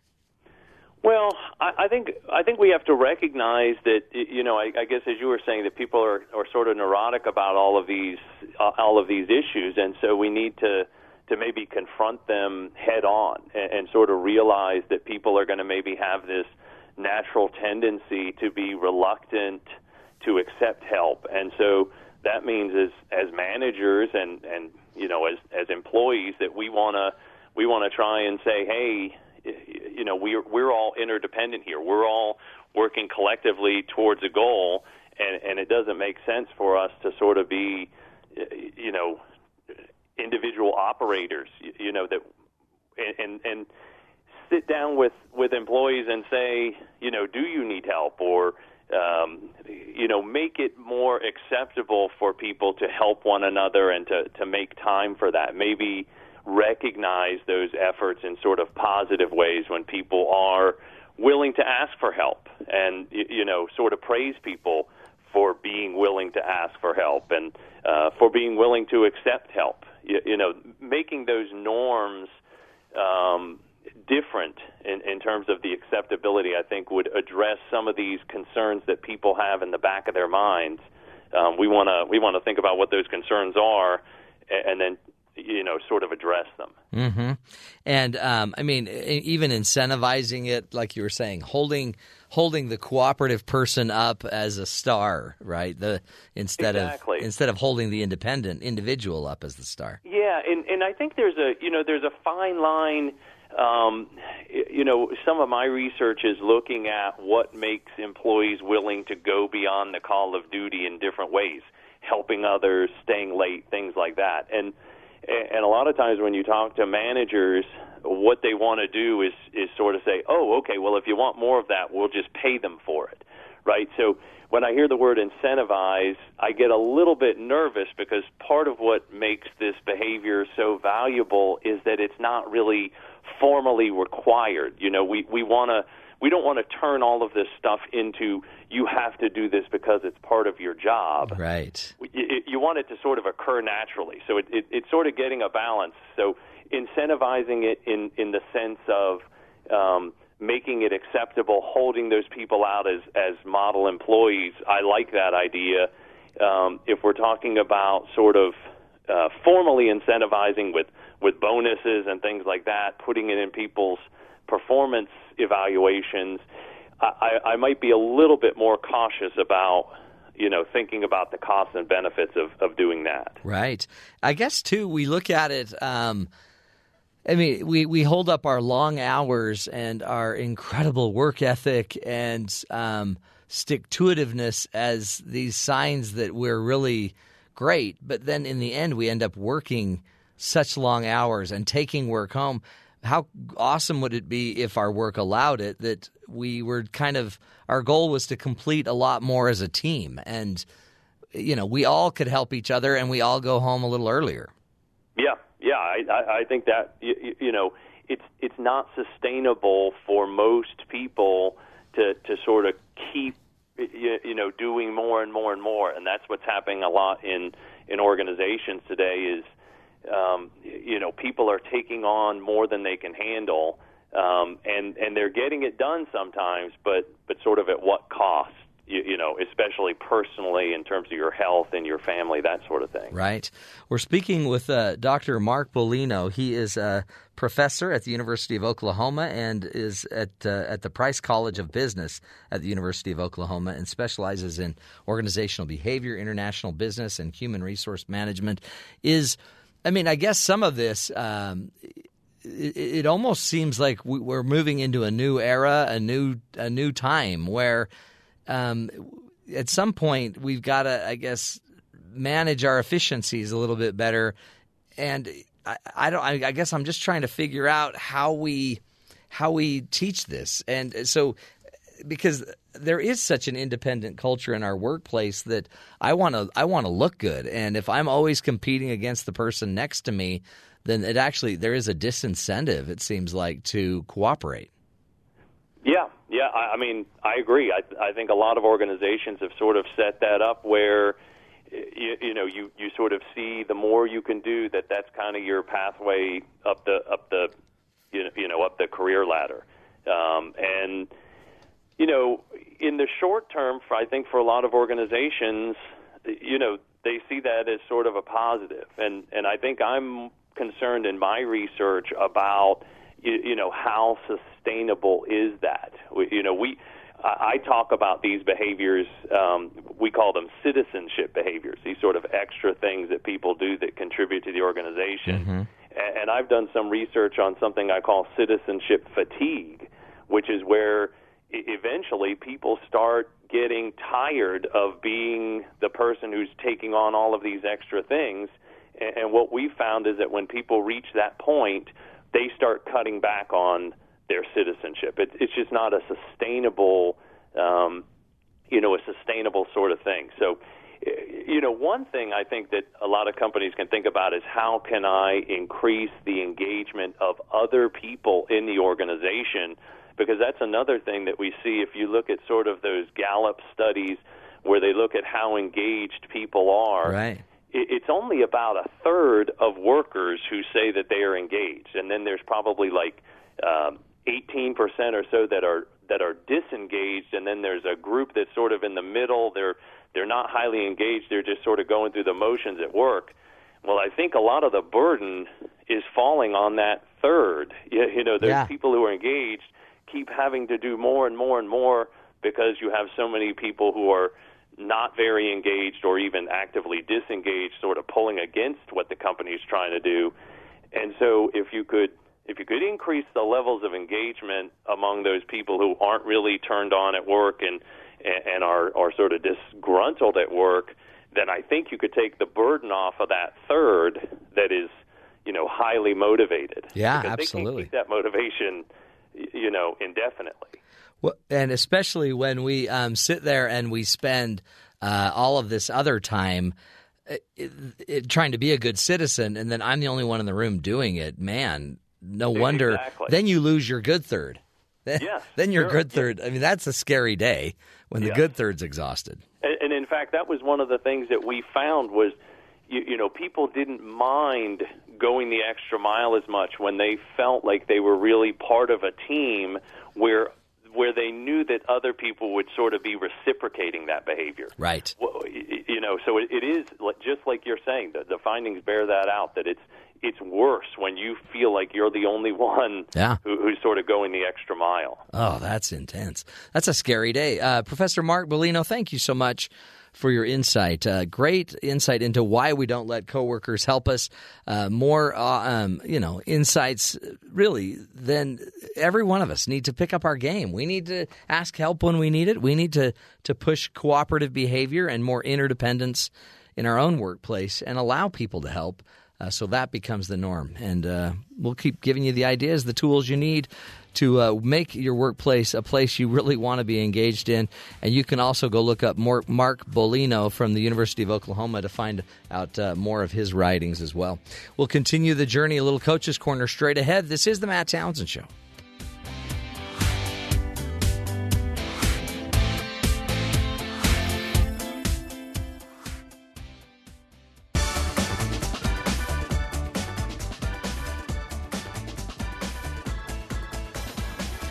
Welcome back, friends. So you and the you and your spouse, do you do you share a lot of fun activities together? Do you have a lot of hobbies, toys, and leisure time where you two connect, or do you end up tuning out each other and turning away from each other during those times? I wanted to uh, continue uh, a discussion about what are some things we can do to make sure that we actually share hobbies and, and have some some more fun activities together that bring us together. Uh, one of the things that I, I found, a lot of the clients I work with, they might one of the partners may have a hobby that the other doesn't participate in. And it seems like that hobby ends up dividing them and that division makes it so they never seem like they can do anything. One might be you know a cyclist and so they're always out cycling and doing their 100 mile uh, cycle trips every weekend. So, one of the rules I teach is that we need to energize what you can do together, not what you can't. Energy at times is scarce, so protect it, right? And uh, do some things that, and at least identify what you do like doing. Start spending a little more time in your life, in your conversations, talking about what you do like to do together, what does work. If you like going out to dinner, then make that an actual hobby. Become foodies. Get into the food, you know, get into it, but do it as something that we can do together instead of obsessing about the one thing your partner does that they do without you. If your partner goes hunting, you can obsess till you die about the fact that that's all he likes to do. I'm, I lose him all October as he goes hunting, but the reality is there also are another 11 months that you do a lot of other things. So start building uh, a really strong list of stuff that you do like to do together, um, things that are positive. Uh, find out, uh, you know, you, you may not go hunting with him, but you might go up to the camp where they hunt, and you might go, you know, have a fun time hanging out with a bunch of people up there. It might be that you don't like necessarily hunting, but you like being outdoors and it might not be that you even like being outdoors, but you like the memories of family gathering and, and you know getting your family ready to, to send out to go to, to go do some of these activities. Another thing you could do is start stretching your marriage by trying new things together. There is some pretty interesting research about the fact that if I do something crazy and energetic, if I jump uh, off a with a bungee cord off of a bridge and I do that with my spouse, that's going to create some pretty amazing new chemistry for me, but my body will actually attribute it to the people I'm with. And so it, that is a simple way to bond myself a little bit closer to others is by trying some new things. A lot of us are so rigid in our minds about what we will do and what we won't do that we don't try something new. We don't we don't engage in other activities try something. I remember trying to talk some friends into trying sushi, and now I can't get them to stop eating sushi. Every time we go out with them, all they want is sushi. But something as simple as that could be uh, a really interesting new thing that you end up growing together. Remember, too, that you don't need to like something to do it. Uh, a lot of us are in this idea that, you know, life is short, so we need to do exactly what we like to do. But sometimes uh, I like doing things just because the people I'm with like doing it. I may not even participate, but I'll go along. And um, I can I can thoroughly enjoy sitting there watching my granddaughter look at a llama for the fiftieth time. And I'm good with it. Let's just do that. So remember, sometimes it might even enhance your your ability to get close to somebody simply because we are doing something just simply for them. A lot of the hardest things in the world, like going to school, eating healthy food, sometimes exercising, practicing piano or whatever, taking your medicine, it's hard, but we do it because it's good for us. And also, by the way, once you start doing something consistently enough, whether you like it or not, you usually become pretty good at it. Another thing is to find the joy in the being of the activity, not the doing. There is a, a lot of joy in being together, being supportive, being happy, being selfless, being unified. And a lot of those things are more valuable to us in the end than the doing of an activity. So remember that just being a human being is our goal, right? We want to be being um, involved, being active, being together instead of just human doings that are out there doing stuff day in and day out. So remember, basic stuff. Find the joy in the being, not the doing. Remember, you don't need to like it to do it. Uh, try some new things together. Stretch your marriage a little bit by doing something different and energize what you can do together, not just what you can't. Little coach's corner for you. You know, just ideas, folks. You don't have to do them. You can keep just doing what you're doing. We're here, though, to give you the tools, the information you need to live longer, love stronger, and lead a healthier life. This is the Matt Townsend Show.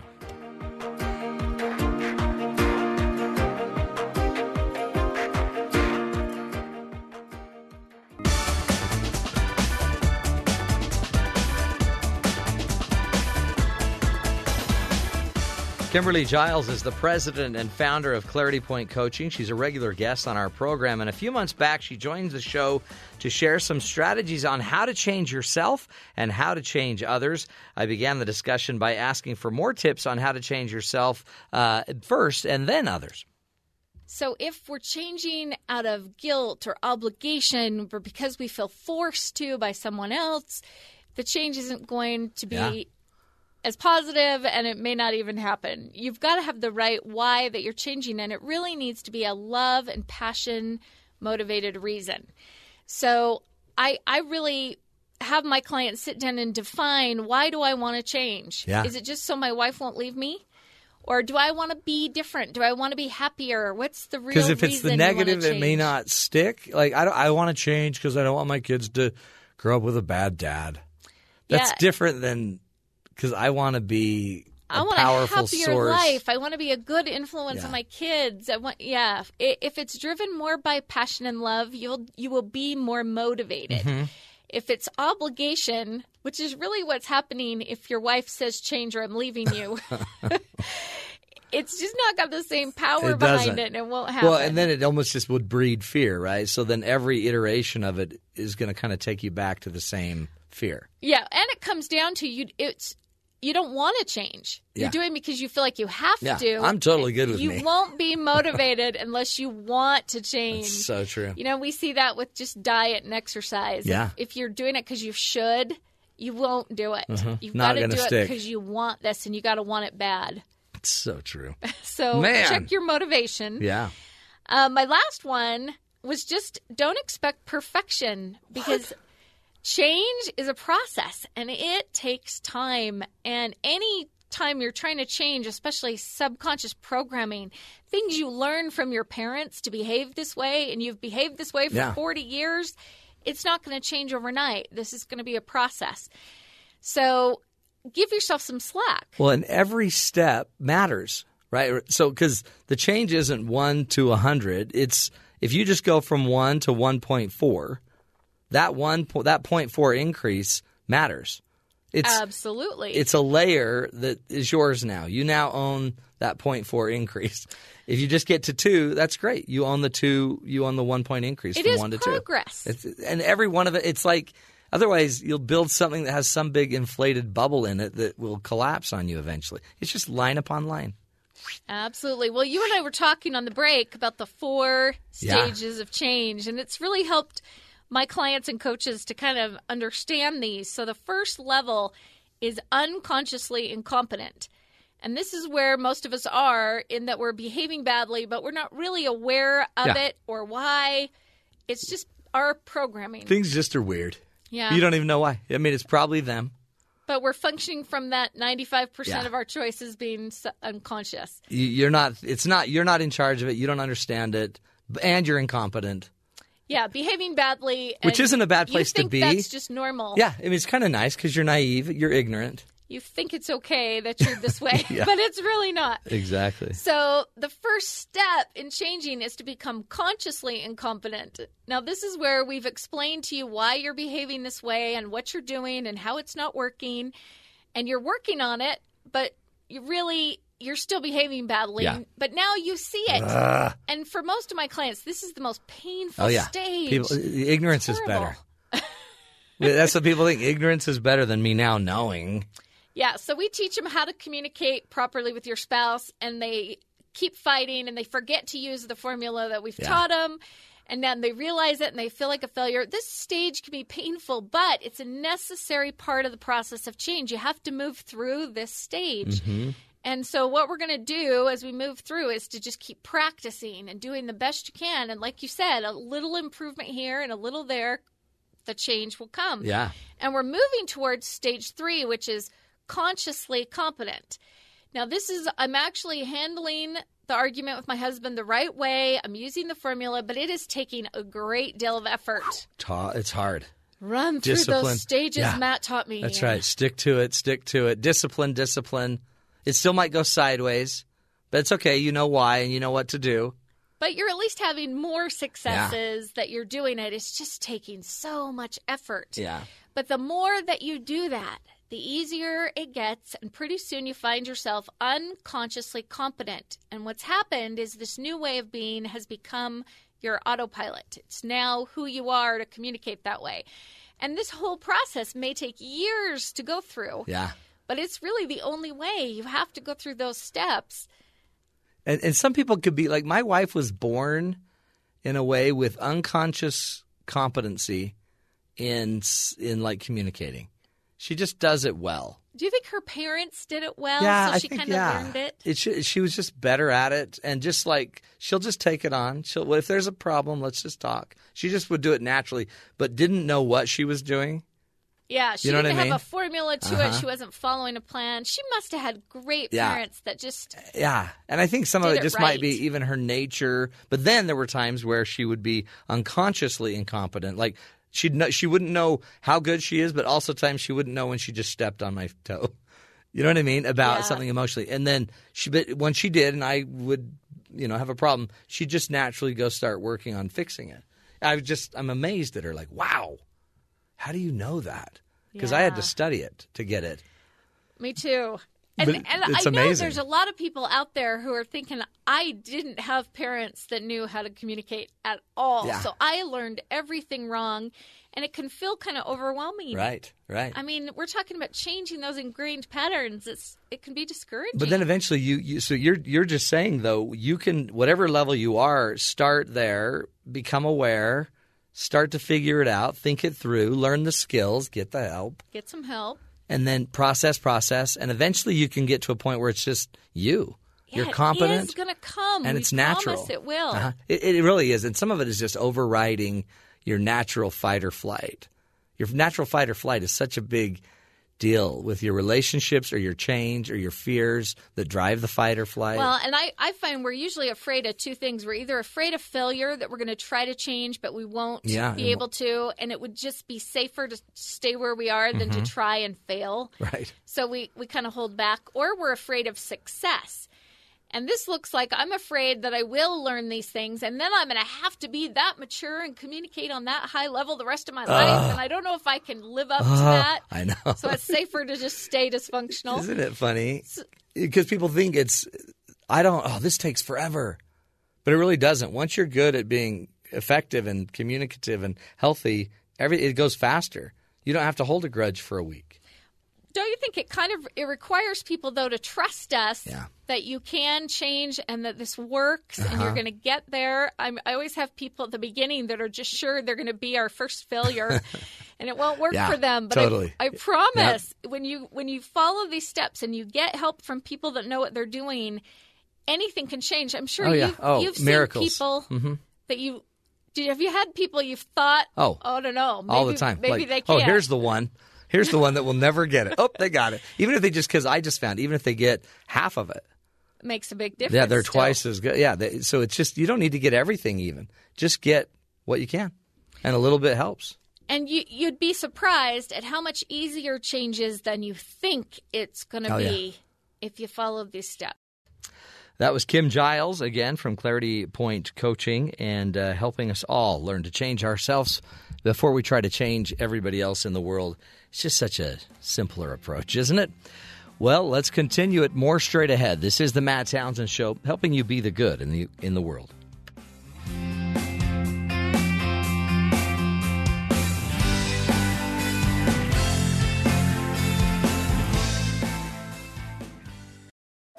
This is the Matt Townsend Show. Your guide on the side. Follow Dr. Matt on Twitter. At Dr. Matt Show. Call the show at 1 855 Chat BYU. This is the Matt Townsend Show. Dr. Matt Townsend Now, on BYU Radio. BYU Radio. Welcome back, friends, to hour number three of the fun and the program. Joined, of course, by uh, Terry and Becca. The gang is all here. Dr. Matt, your coach, your guide on the side. And today we'll be talking with our health evangelist, Dr. Ron Hager, will be joining us. Uh, he's he's the health prevent or the death preventer. He's trying to stop us from dying, but uh, you know, nonetheless, we all keep plugging along, doing what we can to make his job very difficult. So we'll be talking with Dr. Ron plus our good friends from BYU Sports Nation. Find out what's coming up on their show at the top of the hour. We'll do a hero uh, of the day. We always like to end with a hero story because there's so many awesome heroes out there. And uh, one of my heroes is uh, currently fighting um, uh, sepsis in the hospital. President George Herbert Walker Bush is in the hospital in intensive care. Apparently, uh, talking uh, with uh, family now and is alert, but uh, suffering from an infection. So we wish him the best. Our prayers go out to him. Remember last week he uh, buried his wife Barbara Bush, and since then has been suffering in in ill health. So we we hope he's well.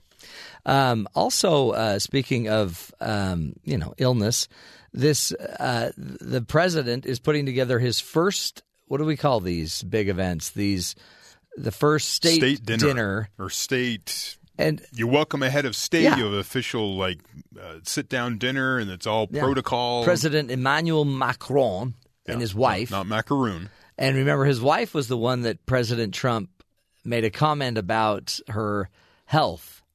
Do you remember? Like he's like, "Wow, you're really fit." Do you Oh, remember that's that? right. That's right. Because she's actually older than the than the president of France. Yeah. He married. I think she was like his school teacher or something. What? It's some weird thing. So no, no big deal. Go on. Okay, no one's talking about that, but um, yeah, he made some interesting comment about, "Wow, you're really healthy." Yes. Like, do you run? Or I mean, he made something. You're fit. Wow, look at that. Yikes. Just kind of inappropriate to just So- sort of say that. Anywho, so they yesterday they planted a tree. Yes, as as both wives were. I always enjoy the women in high heels trying to walk through like a lawn or Yeah. grass. It just doesn't seem to work well. it is the worst. You're more aerating Yeah, than we used walking. to call it aeration. Yeah. We paid a kid the other day to do it, but he didn't do it in heels. Oh, okay. Yeah, he had a machine. Melania looked like it's that moment where you realize you wore the wrong shoes. Yeah, but like, what can you wear? Boots? Well, she has boots. She wore them to Houston. yeah, but you don't wear boots out in this. In this Remember, she got on the plane with You'd heels, with and then flats. Yeah, she got on the plane with heels and got off the plane in uh, like some hiking boots. Yeah, what's she has wrong with hiking that? boots. Yeah. who doesn't? So that wouldn't go with the dress she was wearing. Though. So tonight's a, a big party. Yes. Uh, no Democrats apparently are invited. Really, no, no press. media. Yeah. So it's just Republican. Several Republicans this morning have come out and said that he should have invited some Democrats. So this needs to be the idea is it's a dinner honoring this honor this guest, this high level leader from another country, and you have a cross section of government to greet him. Yeah, Instead, one party showing up. yeah. The other one wasn't invited. You also have members of the media because that's recognized as a part of our democracy. Right. But you know, Again, we have a very divided democracy right now. yes. So um, that's going to be going down, and that that means that now we're talking about the plates, the setup. Apparently, a lot of gold, Yeah. a lot of gold plates, a lot of gold, everything.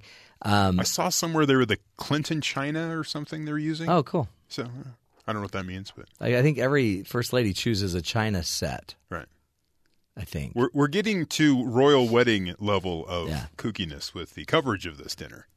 Th- this is a big deal, and We'll we know you the- love the Royals Yeah. stuff. We'll find out designers and handbags later. Yeah. What kind of shoes people are wearing. It's great. Okay. See, so this is again the information you don't always get everywhere else. What other headlines should we be paying attention to? Ronny Jackson, President Trump's pick to lead the Department of Veteran Affairs, could have his nomination derailed over allegations surrounding his conduct, which is said to have created a, quote, hostile work environment for his colleagues. Sources said to be familiar with the Navy physician's conduct told CBS News the accusations against Jackson include excessive drinking on the job, and improperly dispensing medication, and one suggestion that the allegations surrounding him could sink his nomination. What? The Senate Affairs uh, Veterans Affairs Committee is investigating the allegations, and it's unclear if the panel may postpone Jackson's confirmation hearings, which were scheduled for Wednesday. One of the people familiar with the probe said they started hearing the allegations circulating about Jackson in the last several days. Jackson is best known for his January press conference in which he gave President Trump a clean bill of health by 0.5 pounds or something on the BMI scale. Yeah, I mean- remember that, yeah. But uh, interesting. So this handpicked. Now, we kind of talked about the Peter principle yesterday. Yeah. The idea that you take somebody, they're good in one job, you put them, try to put them in another job, or put them in another job. Yeah.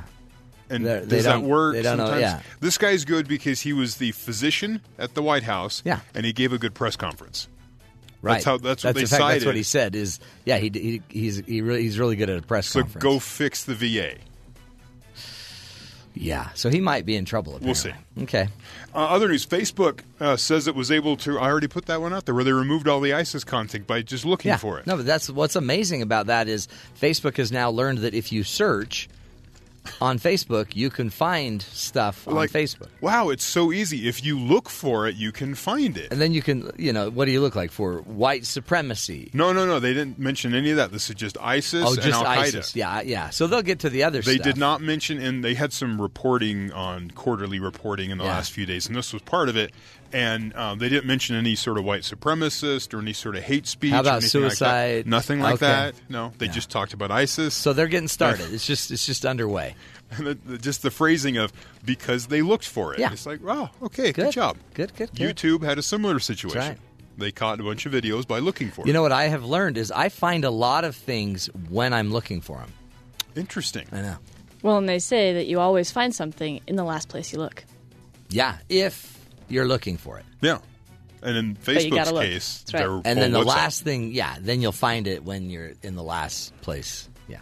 gas prices have risen this month. Have you noticed? Yes. It's kind of shocking. Yes. At times. I'm kind of mad about it. And if they rise another dollar uh, five per gallon off their current marks, it would eat the disposable income gains of last year's tax cut legislation.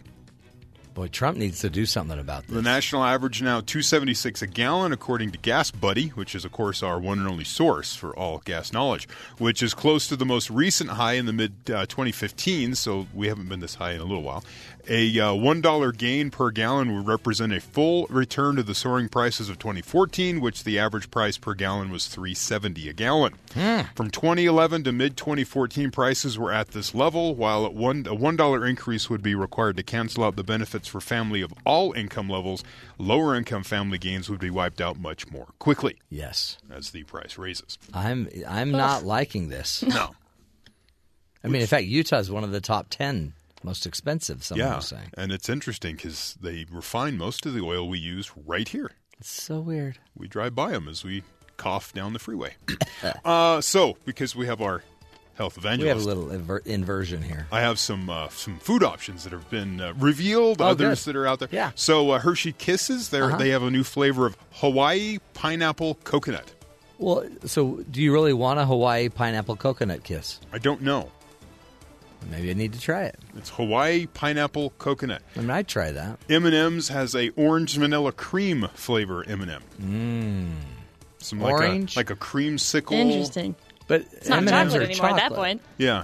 I'm not sure if it's like white chocolate with the cream, but Something's weird about that. yeah, a White little- chocolate isn't real. little odd. Yeah. Uh, baseball season just what uh, you don't call it kickoff because it's not Uh, first pitch. first pitch. I'm not. I don't know what Yeah. the the sports metaphor there would be. But they started the season. There's more food in, at Yes, the ballparks. I love that. Texas Rangers have the triple B bacon It's a triple B burger. It's bacon, brisket, and bologna on top of a with a bunch of barbecue sauce. Not It's a good. lot of buh.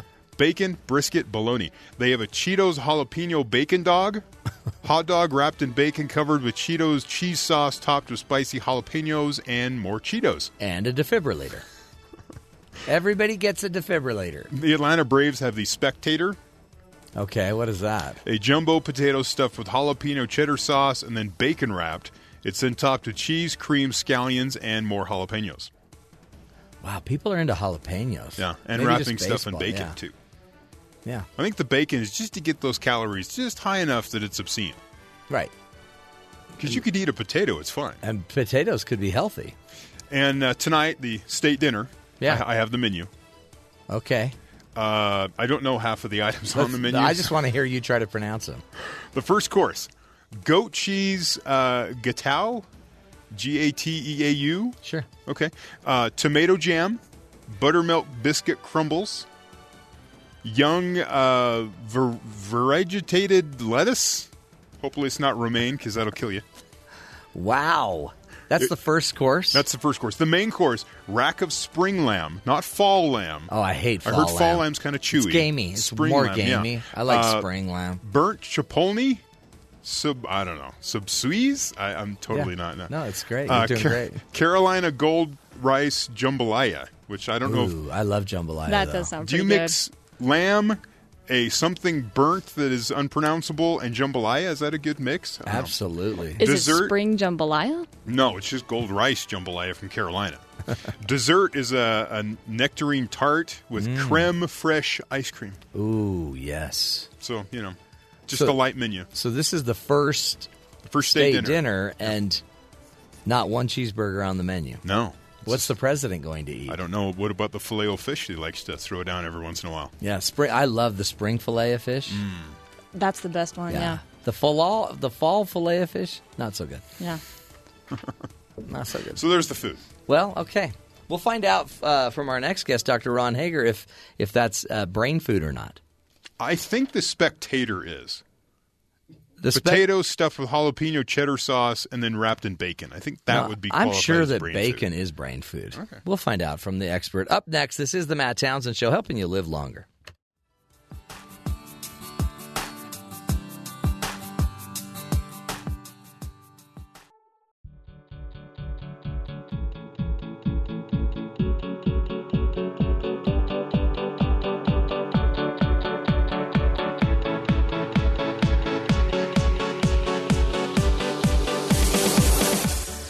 If you've ever heard the saying, you are what you eat, then uh, this next segment is for you because our guest is Dr. Ron Hager. Ron's an associate professor of exercise sciences in the College of Life Sciences right here at Brigham Young University.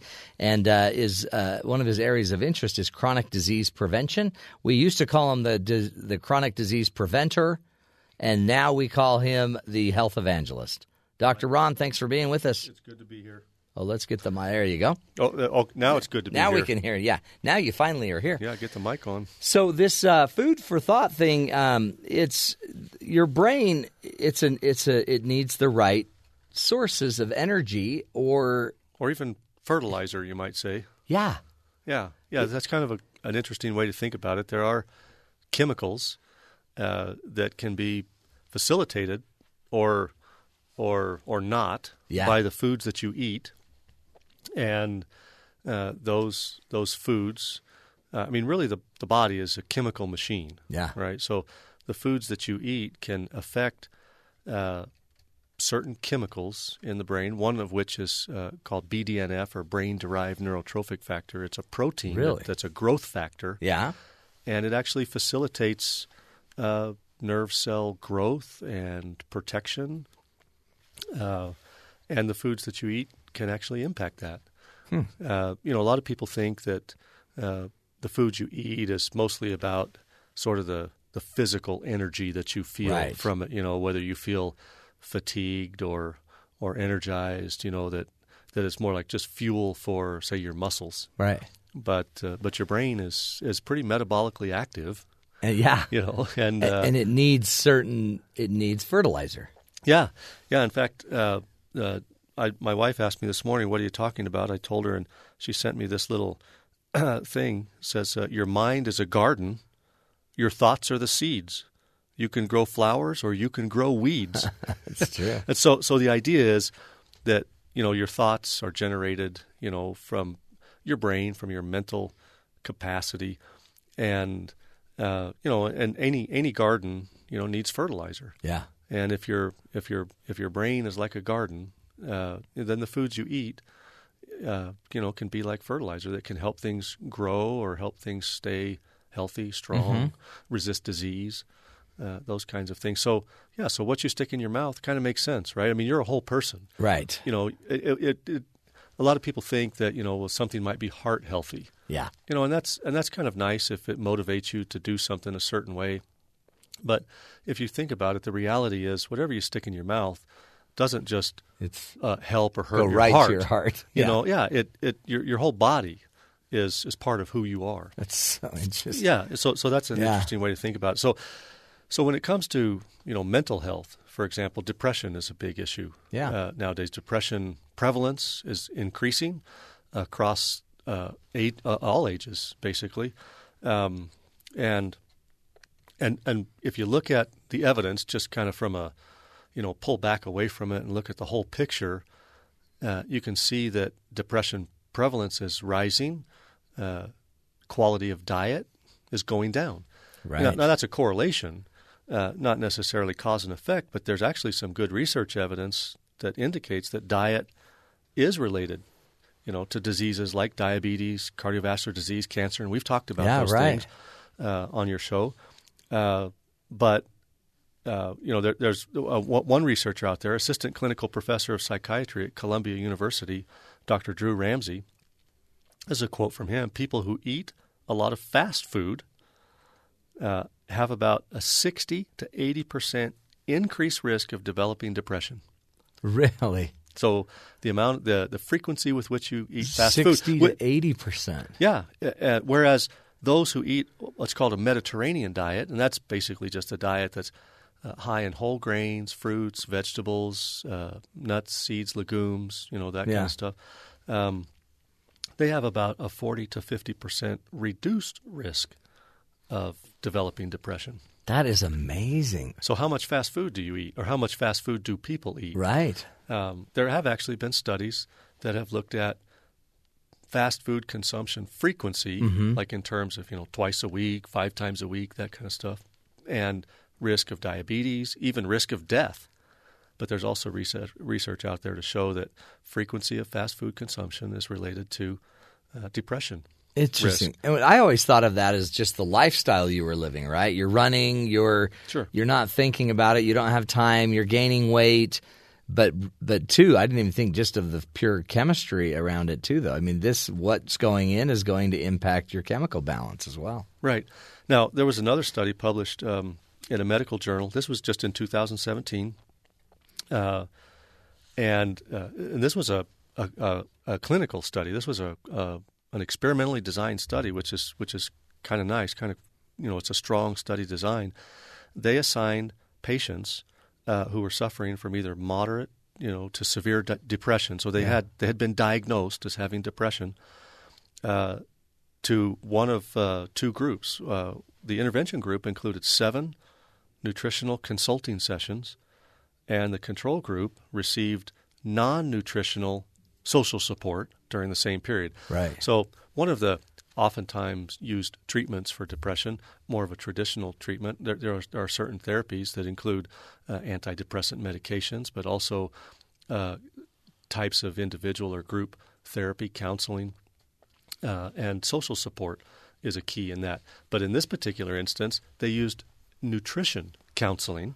Oh wow. And the intervention group was encouraged to follow a Mediterranean diet, Yeah. which was rich in vegetables, fruits, and whole grains. There was some emphasis on oily fish. Yeah. We'll talk a little bit about uh, DHA or omega 3 fish oils in just a minute. Uh, raw, unsalted nuts and seeds, and olive oil. Now, that makes sense. You know, it's a Mediterranean diet, so olive Sure. oil would be good. Uh, and uh, the results indicated that about 30% of the participants in the dietary support group uh, were seen were, were said to be in remission of major depression, compared with only eight percent of those in the social support group.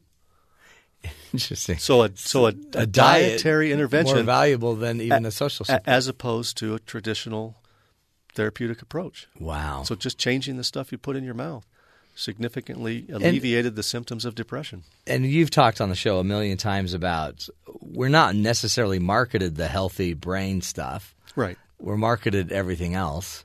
Right. And so, um, but just to know that the diet matters.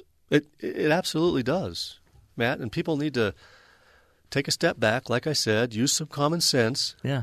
you Own know. your life. Yeah, own your life and say, is this is this really what's optimal for me? And I honestly believe that that people already know. Yeah.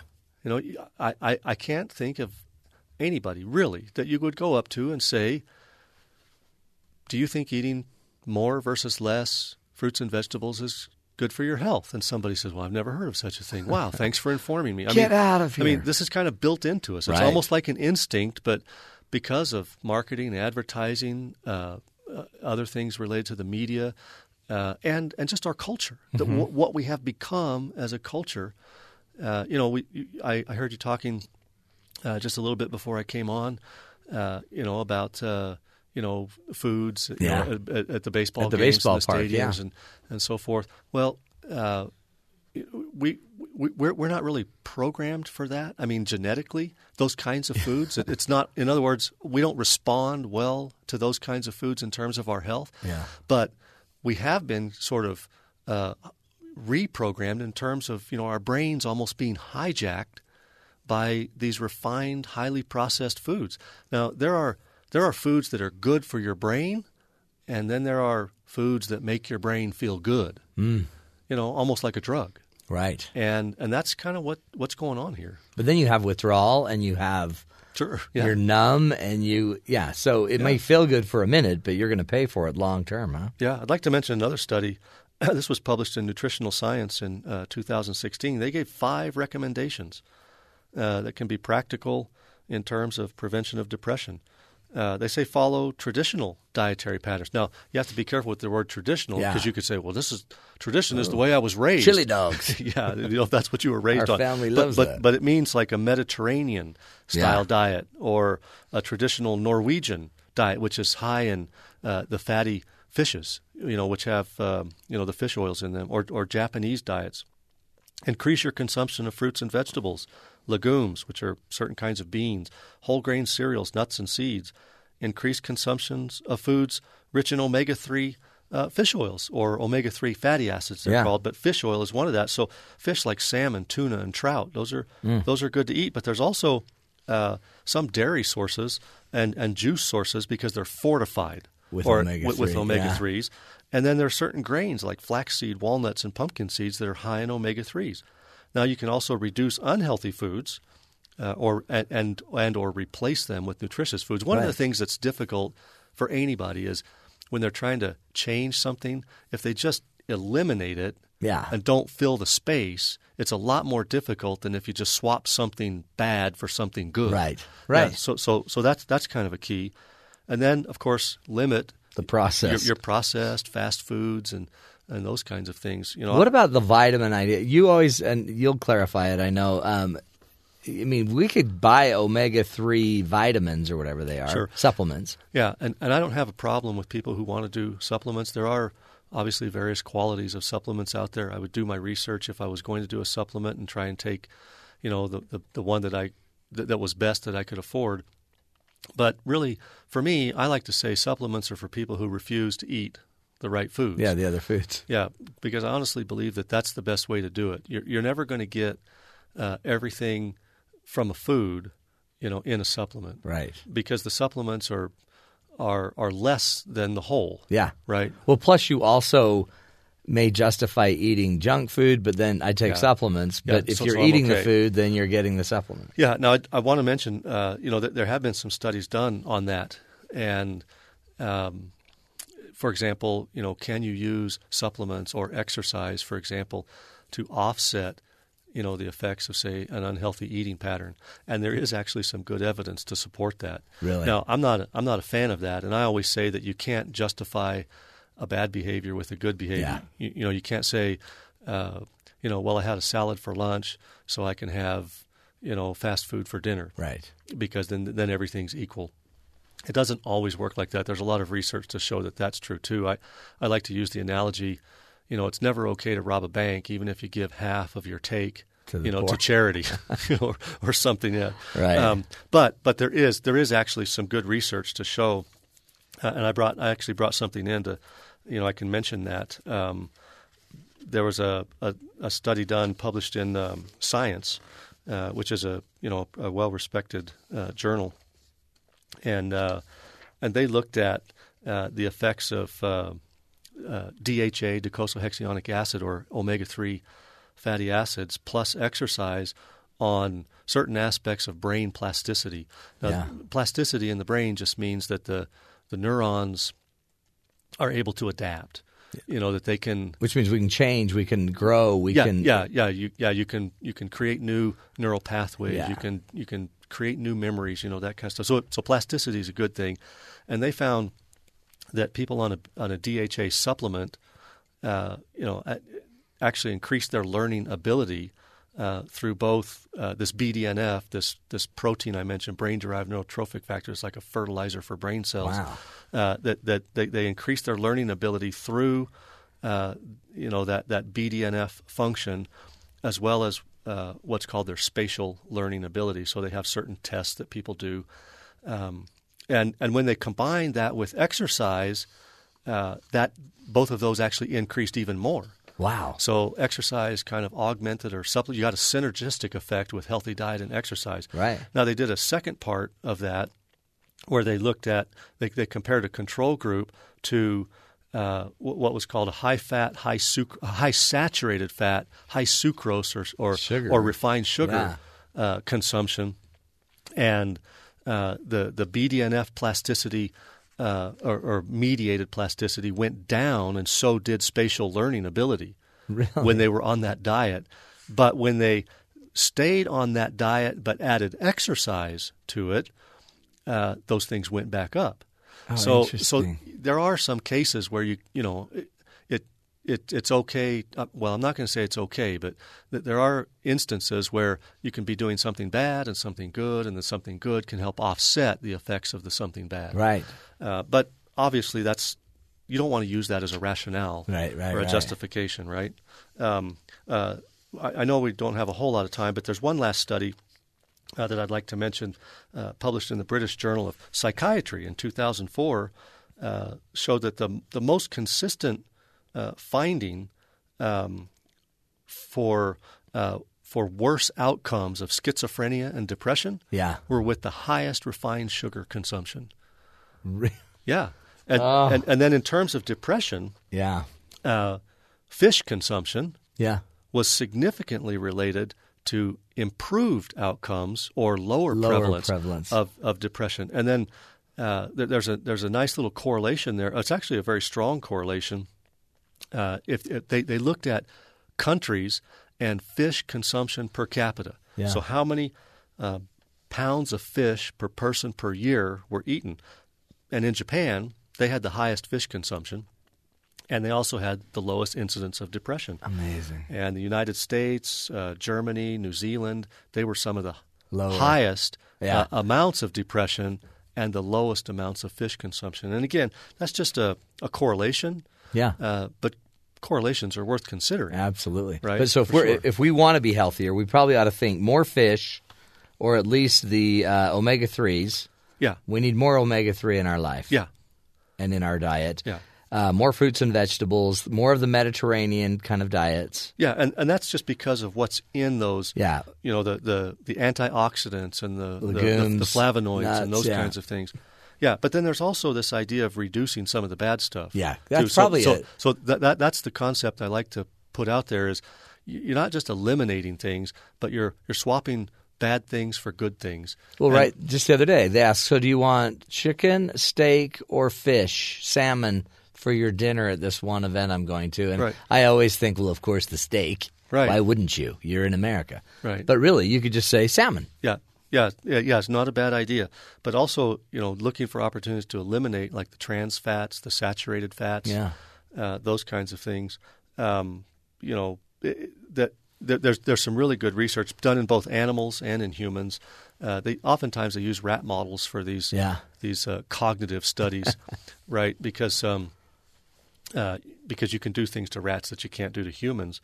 Uh, but but high saturated fat diets actually promote cognitive decline and decreased functioning in your brain. Oh wow! Yeah, so it's and it's a it's a it's, it's a strong correlation. It's there. out there. That's Yeah. real. Yeah, Man. Yeah. Okay. So, so so what you eat, and and you know, and like like I said, we, we've supposedly talked about brain foods, but really what we're talking about are just optimal foods. Yeah, you just know, ideal, foods yeah. that are best for you, the Right. whole person. It's going to be good for your heart. It's going to be good for your brain. It's, gonna be good for your, brain, waistline. It's good, good be- for your waistline. It's yeah, Yeah, it's, it does a body good. all parts. Good stuff. Dr. Ron Hager's his name. Again, he's an associate professor of exercise sciences in the College of Life Sciences right here at Brigham Young University. Man, fun stuff. We'll continue the journey straight ahead. This is the Matt Townsend Show, helping you live longer.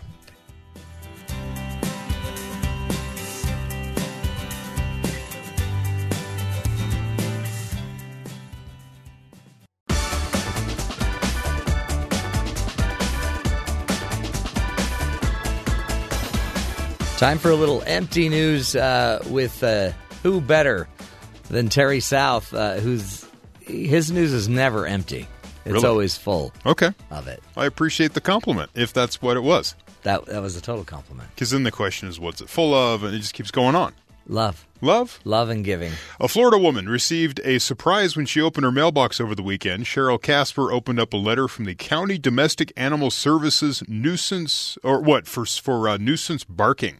Oh boy! So the animal control is Yeah. complaining about nuisance Right. barking. I'm pretty upset because I'm looking at the potential of a $500 fine. what? That's kind of up there.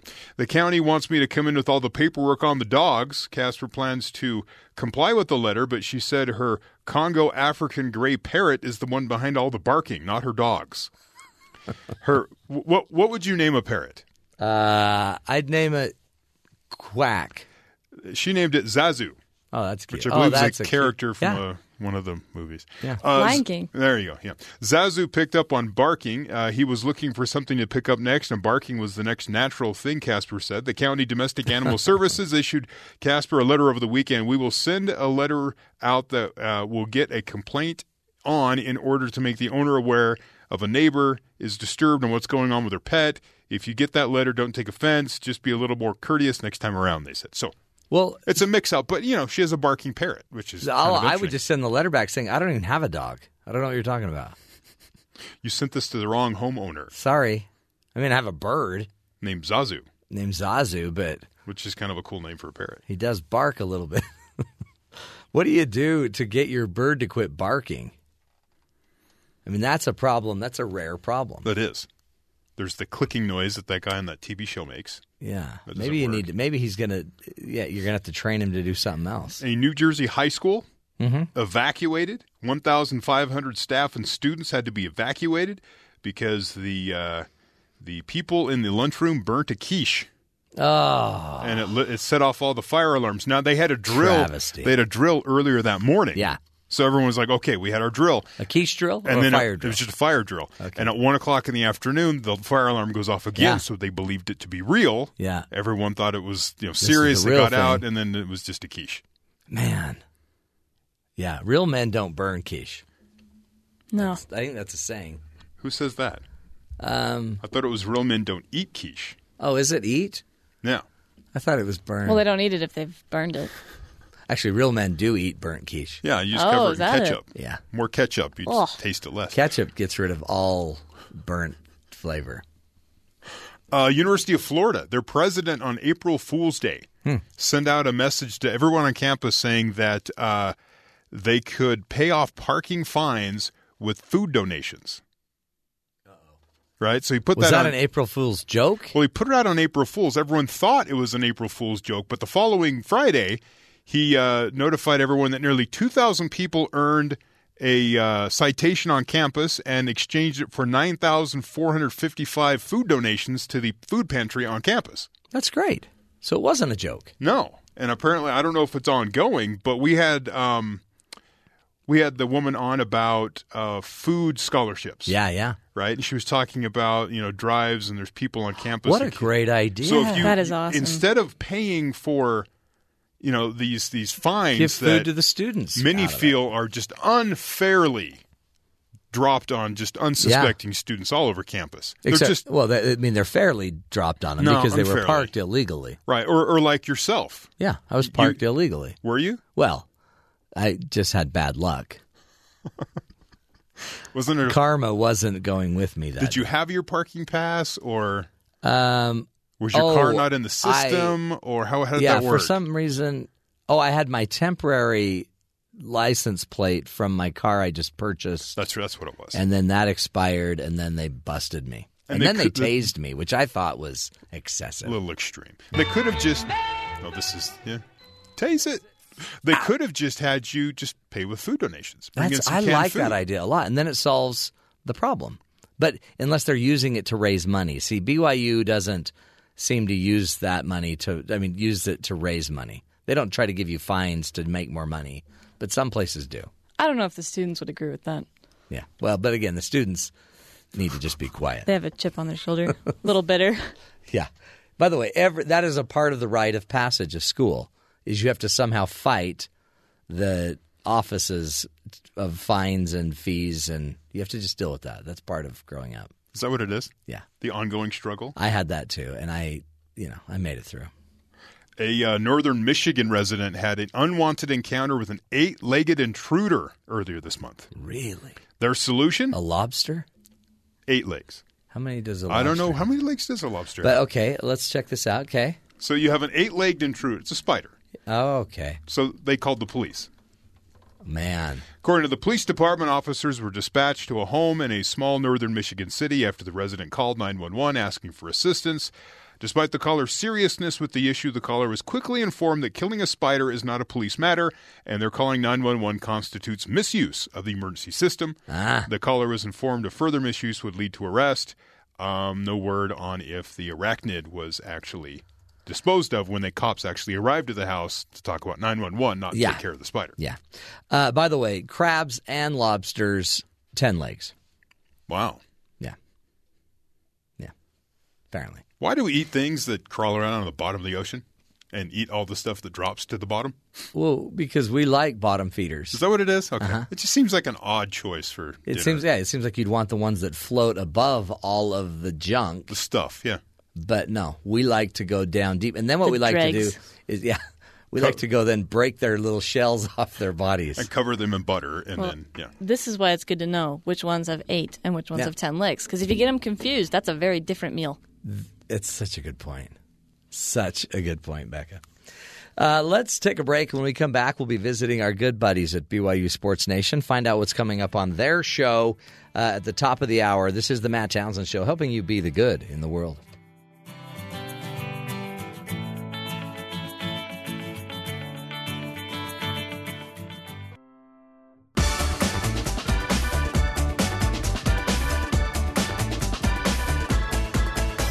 It's time, folks, to uh, shoot it down to our good buddies at BYU Sports Nation, Spencer and Jeremy. and let's find out what's coming up on their show today. Hello, gentlemen. Hi, Matt. I'm sad.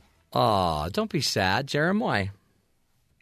Well, because I got an email about you, Oh, you and your show. I know. We haven't even announced it. you really haven't. Not, not to the listeners.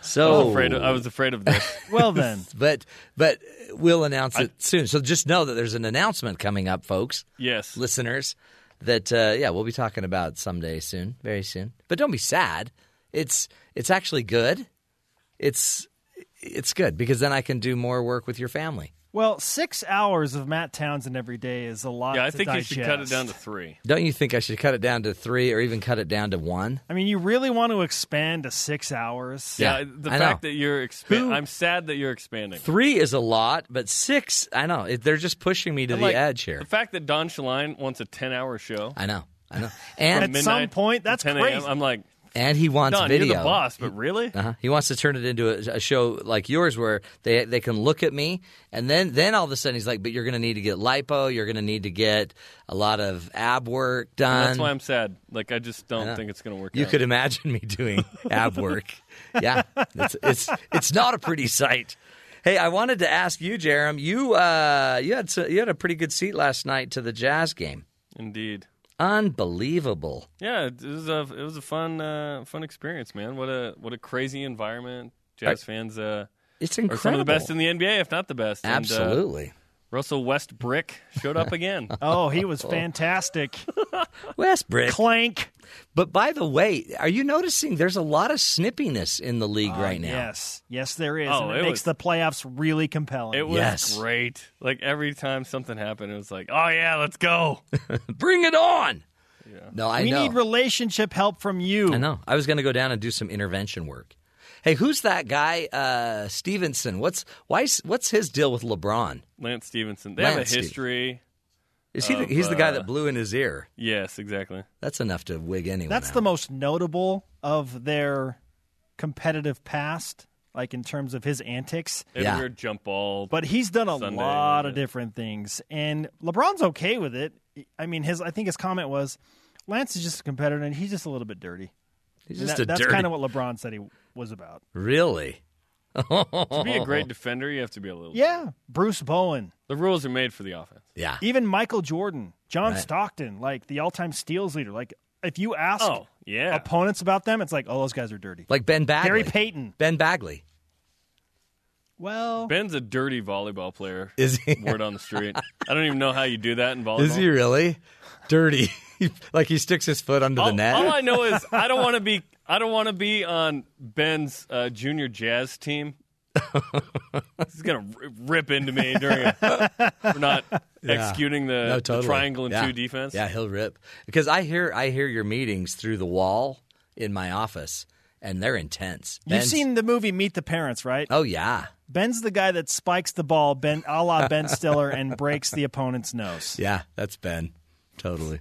But listen, just- the message is always clear. totally. He wants It's to always win. understood. He wants to win, baby. We're here win to at win. all costs. I don't And, care uh, what it that's takes. not a BYU thing. We have the honor. Yeah, that's a good. That's a really good point. Really good point. So, guys, what's on your show today under the direction of Ben Bagley? Jon Wilner of the Pac 12 Hotline Wilner? and from the San Jose Mercury News wrote an article yesterday essentially saying BYU football is the key to the Pac 12 making the college football playoff, or a significant key. Really? What in the world does that mean? Yeah. We're going to talk to him today Good. and dive into that. That's good. That's good. We ranked the 2018 BYU football schedule from hardest to easiest. Okay. Actually, easiest to hardest. And uh, what are the guaranteed wins on the schedule? We're going to tell you. We Mm. di- we differ on both of those things. I guarantee it. I don't guarantee it. Plus, which NCAA tournament basketball team did BYU convince to play in Provo next season? Ooh. Uh, it could be a quad one uh, game. The RPI could be good for the selection Sunday and the team sheet. Could be a good ball game for the Cougars. There's all these metrics involved in men's really hoops good. now. It's just what's your RPI and quad and where's it played?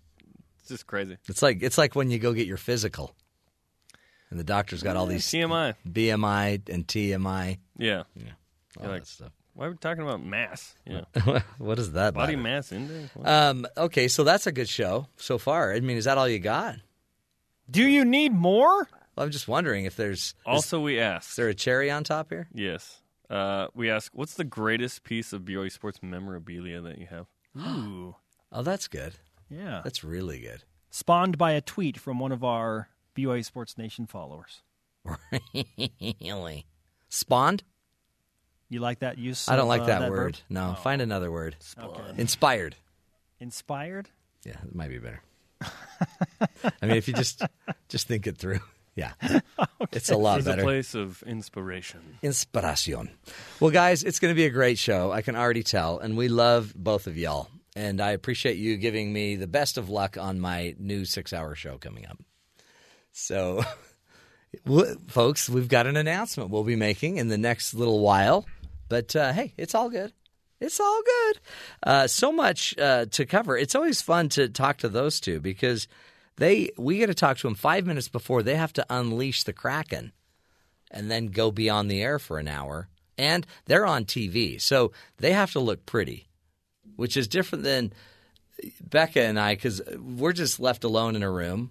That's right. But I mean, you look wonderful. I Oh, I, thanks. I usually just veg and hang out, and you know, I'm all when over I the place. get up at 5:30 in the morning, I give thanks every day that it's radio. Yeah, aren't you glad? Aren't you glad you're doing radio? Some of these people that have to do their hair and stuff. Hey, um, we, we always like to end the show with a hero story. So our hero today uh, is a man extends huge kindness to a mom of screaming kids after a stranger did the same for him. It was Jessica Rudine's first time flying with a toddler and a baby in tow, and if it had not been for a compassionate stranger seated, ne- seated next to her, it may have been a complete disaster. Due to unforeseen circumstances, Rudine was unable to breastfeed for uh, her four month son before boarding the plane, and as the hungry infant started to scream in distress, the mother's three year old daughter named Caroline started to kick and cry about how she wanted to get off the plane. Ah! Thankfully, Rudine was fortunate enough to be seated next to a man named Todd. Todd reached for the baby and held him while I forced a seatbelt on Caroline, got her tablet, and started her movie. Once she was settled and relatively calm, he distracted her so that I could feed Alexander. Uh, during the flight, he colored and watched a movie with Caroline. He engaged in conversation, showed her all of the things outside the airplane window, and by the end of the flight, he was Caroline's best friend. I'm not sure if he caught the kiss she landed on his shoulder while they were uh, on their way uh, out of the plane. So, anyway, Todd, you're the hero of the day for helping a mother um, just get through a flight. We've all been there, we've all seen those moms struggling or dads struggling with their kids. And sometimes instead of just rolling your eyes, maybe what they need is just a little help and a little happiness. A smile here and there might go a long way. It's all it takes to be a hero, my friends. And that's uh, our show for today. We'll be back again tomorrow. More ideas, more tools to help you live longer and love stronger. BYU Sports Nation is up next.